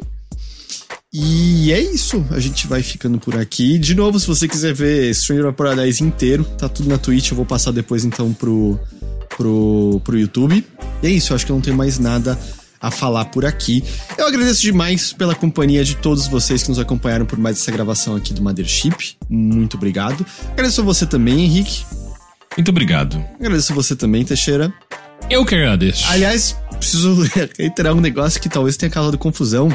Semana passada a gente tava falando de Páscoa e eu falei que eu agora né, ia levar um ovo pra minha enteada. Descobri que eu tava usando essa palavra de maneira errada, porque uma pessoa vai me perguntar: pera, você tem tipo uma filha agora? É, enteada é filha de outro casamento da sua esposa. É, errei. Eu não tenho uma enteada, eu tenho uma sobrinha postiça. É isso que eu tenho. sobrinha postiça. É, porque ela é, ela é enteada do meu. Ela é enteada Cara, você do... pode só falar sobrinha, tá ligado? Ninguém é. vai julgar você. Fala de sobrinha de segundo grau. Ela é enteada do meu irmão. Então, ela. Então é isso. Porque uma pessoa veio muito confusa, tipo, quando é que isso aconteceu, Heitor? Eu falei, do que você tá falando? Aí descobri que eu tinha usado erroneamente a palavra. Então, tá Nossa, aí. eu, eu, já nem sei o que é enteada. Eu ia ficar, nossa, que, como que é? Porque eu já. Se, se quando falam um cunhado, eu já fico meio perdido, assim, então, imagina. Eu achei que eu tava correto porque nenhum de vocês dois me corrigiu. Então eu achei que Então, você... porque eu não sei o que que é. É porque eu acho que eu nem percebi na hora que você falou. Na é. hora que você falou, eu falei, ah, ok. Então é isso, eu tenho uma sobrinha agora. Então é, não é enteada. Não é Ganhou enteada. uma sobrinha. Muito obrigado a todos vocês e a gente se vê de novo na semana que vem em mais uma edição do Mothership. Até lá. Tchau. Tchau!